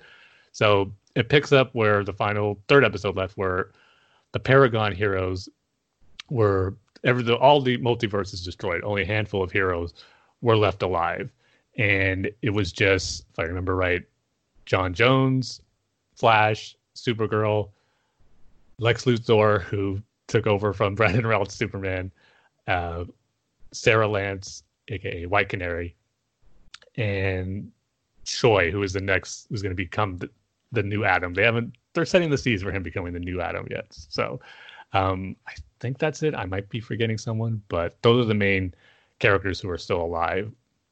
And so once they're stranded on the, it's like the space between like space and time, like the center of the universe where the wave of the anti-monitor destroying the multiverse couldn't affect them. So they're there, but there are several weeks have passed. They're having trouble how to get out or what to do next. But then Oliver shows up. Now he remember he died in the first episode, and he comes back as the Spectre, which they alluded to in the previous episode that he was going to be shown how to become the Spectre. And it makes sense for Oliver's character to become the Spectre in this universe. I thought it was handled well. Just his costume left a little bit to be desired. it felt very TV budget. It was basically just a cloak and a trench coat with a hood over him. He didn't have the cape like the Spectre does. His face was kind of just a little more pale. It wasn't full blown white, but they just did very little to make him look different. So, uh, but I did like Oliver's role in being the one to help the heroes do what they need to do to defeat the anti-monitor and restore the multiverse. So he's able to he gives Spare, a Barry kind of an upgrade in his Speed Force abilities, and he's able to basically go through the Speed Force and get the heroes to where specific spots where they need to be. First, they're going to try to go back ten thousand years to stop the Monitor from first going into the dawn of time and creating the anti-monitor but he's able to, he puts Lex and Supergirl and Choi on his home planet to try to stop him. But then the rest of the characters also forgot uh, Batwoman Kate, who was part of this group too. They get attacked by the Anti-Monitor and get lost in the Speed Force in different eras of Arrow's past. Because this episode is technically an Arrow episode, so it's dealing a lot with Oliver and his in his series and his characters. So Barry then has to rescue the character stranded in the Speed Force.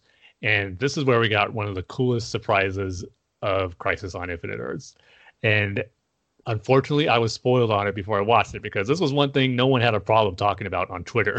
like, even as the episode was air- airing, no one made any attempt to try to keep it a secret, which was a little bummer, but still cool to see where Barry meets Ezra Miller's Flash from Justice League, which really blew my mind because I didn't think there would be any way they try to do any connection to the movie universe. But the fact both of them were face to face, kind of shocked to see each other, it was just really cool. And them geeking out on each other's costumes. And the fact that they filmed the scene together was really cool. Ezra Miller and Grant Gustin were on set filming this scene because I first thought maybe oh they just shot Ezra Miller and they incorporated his footage to Grant Gustin's, but no, there's set photos of them together working together. It was just really really cool. Something I would never expect to see. And again, it's like why not? The whole DC is built on the multiverse, and if you can incorporate these different TV shows, I thought and movies now, it is really cool that it's all part of this one big DC universe, and it's cool that they're just really go full blown into that even with the more current movies as well. So that was just a really cool, unexpected geek out moment that I was not expecting this this crossover to do, but it was just really, really awesome. So they eventually Barry eventually rescues everybody and gets to the point where they need to be, which is the dawn of time to try to stop the anti-monitor from doing what he does and destroying the multiverse. And they attempted to stop the monitor from even going there in the first place, but it's revealed that since it's a multiverse, there's always going to be a monitor who goes to the dawn of time and inadvertently creates the anti-monitor. So that's who they have to face, and they have a fight. The fight sequence in this se- this point of the episode, they're fighting like these shadow monsters. It just wasn't very well choreographed, to be honest. You could just tell they were fighting against nothing when they're filming, and then they inserted the CG shadow monsters. It just wasn't the best well choreographed fight scene that we got in this series. But for the payoff on it, I felt was really good. As Oliver, can I ask you a question? Go ahead. Was it like that other fight that you're talking about? Like Superman is fighting the anti-Superman or something? Yeah, well, in the air. I would say the effects here were better. It just wasn't well choreographed. The oh. Superman oh. versus Superman fight that was just bad CG effects that took me out of it. I I want to I really want to watch that. J- j- see that just to see what you're talking about. yeah, it's not the acting in it from Brandon Routh is great, but man, yeah. the fight not great at all. I'm sorry, it's, it's a bummer because it's a great sequence with these two Supermen talking to each other and just seeing Brandon Routh in the role again, but they just right. should have left the fight out. but in this fight sequence, the big payoff is that Oliver is going up against the Anti Monitor as the Spectre. And he has all his powers now, which it's kind of crazy to see Oliver looking back from season one of Arrow. Just this street level vigilante now has these cosmic powers, and he's saving the whole multiverse with it. And it's just I like the arc that Oliver went on. The fact that he progressed to this point in his life where he's now taking on the destructor of the universe and gonna save it. And he's able to stop the anti monitor and defeat him. And with his help and the remaining heroes or the Paragons, they're able to rebirth the multiverse again and create it in a new way. And Oliver sacrificed himself. So he pretty much died twice in this crossover. Once as Oliver, then other as the Spectre. But this was the you know finality of Oliver's story here. And this is where I had mixed feelings on it. I liked his role and how he became the Spectre and was the main part of def- stopping the anti monitor here and restoring the multiverse. It seems fitting as Oliver was the hero, the first hero who started off this big Arrowverse universe that we now have. It's only fitting, kind of like Iron Man in Avengers Endgame. It makes sense for him, the one who started the MCU. He would be the one to ultimately stop the villain, and in Oliver's case here, to rebuild the DC multiverse. So it felt fitting that it was him. I just didn't like the fact that this is his big death scene, and a lot of characters from Arrow I felt should have been there weren't, and they didn't get to have a proper goodbye and send off to Oliver. Characters like Diggle, and regardless of how you feel about Felicity, she probably should have been there. Laurel, the only ones who were there were Barry and Sara Lance, and it made sense for Sara because she's obviously a big was a big part of Oliver's life, and him and Barry obviously became really close and good friends. But I just really felt you need that core group of Arrow characters for Oliver's final goodbye. So that's kind of the give and take you get with these crossovers. You can't have everyone here. And for a big event to happen like this, you know, you're going to have some of the other characters who are crossing over from other series be a factor when ones from their main show aren't going to be there. So it's kind of give and take. But I really wish characters like Diggle would have been there. That plays a thread in the next episode where Diggle just feels such regret that he wasn't there for Oliver when he needed him and to say goodbye. So maybe it's a story point that we're going with, but I would have rather have Oliver's death be on a more condensed episode of Arrow, so to speak, where his main cast of characters are there to say goodbye. And we'll get that probably in the finale because there's been images in the previous shows. There is going to be a funeral for Oliver, where the characters will say will give their respects. But I just felt some of them should have been there to actually say goodbye to Oliver.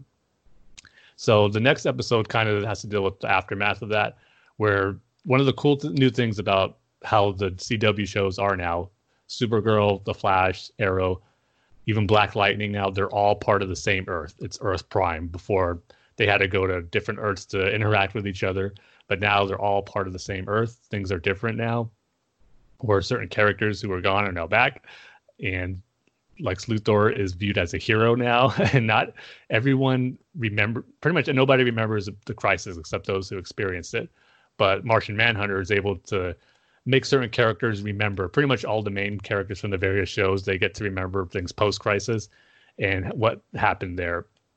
So I, I do love the aspect that now all these shows are part of the same Earth, and they just could reference each other now, make special appearances without having to explain, "Oh, I'm from Earth 52 or Earth 7 or something like that." That is all part of Earth Prime now, which is cool. But yet, a lot of the other DC properties are part of the multiverse, like the TV show Titans. That's back. They even make reference to the Green Lantern movie. I couldn't believe that showing another Earth. Um, I forget what number it was, but they did show the Green Lantern movie, which was quite surprising. So, again, love love how they're encompassing all the CW shows on one main Earth, but yet all the bigger DC universe is still out there. So, I did like how it kind of scaled it down for the shows, but still knowing there's a bigger universe out there. But um, this episode kind of dealt with, like I said, the aftermath of that, characters remembering certain things. And another cool cameo we got, which was probably even cooler than the Ezra Miller cameo, was that um, Marv Wolfman uh, had an appearance in here as, of course, the writer of Crisis on Infinite Earths.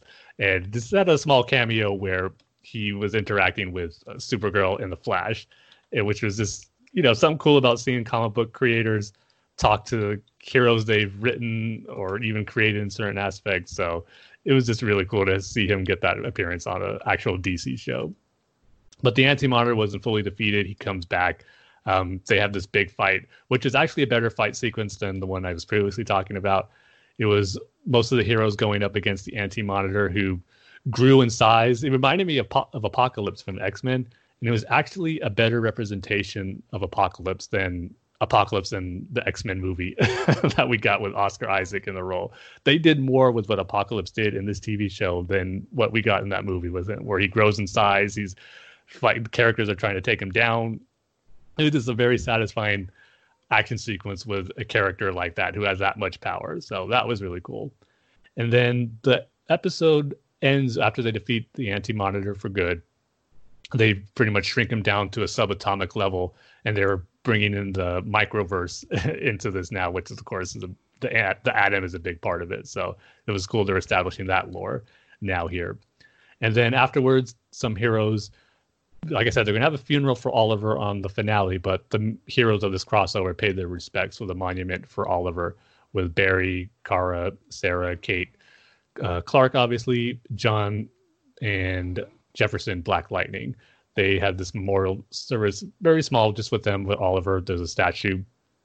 I was there a statue? No, I might be confusing that with the last Arrow episode. Maybe there wasn't a statue, but they pay their respects, and then after that, they pretty much set the Justice League, where they have this. They bring Barry has this ta- this round table as the Justice League has to set up for when they need to come together to fight any threat that has their logos on the chairs. It was just setting up, you know, that the Justice League is going to be established in this universe now.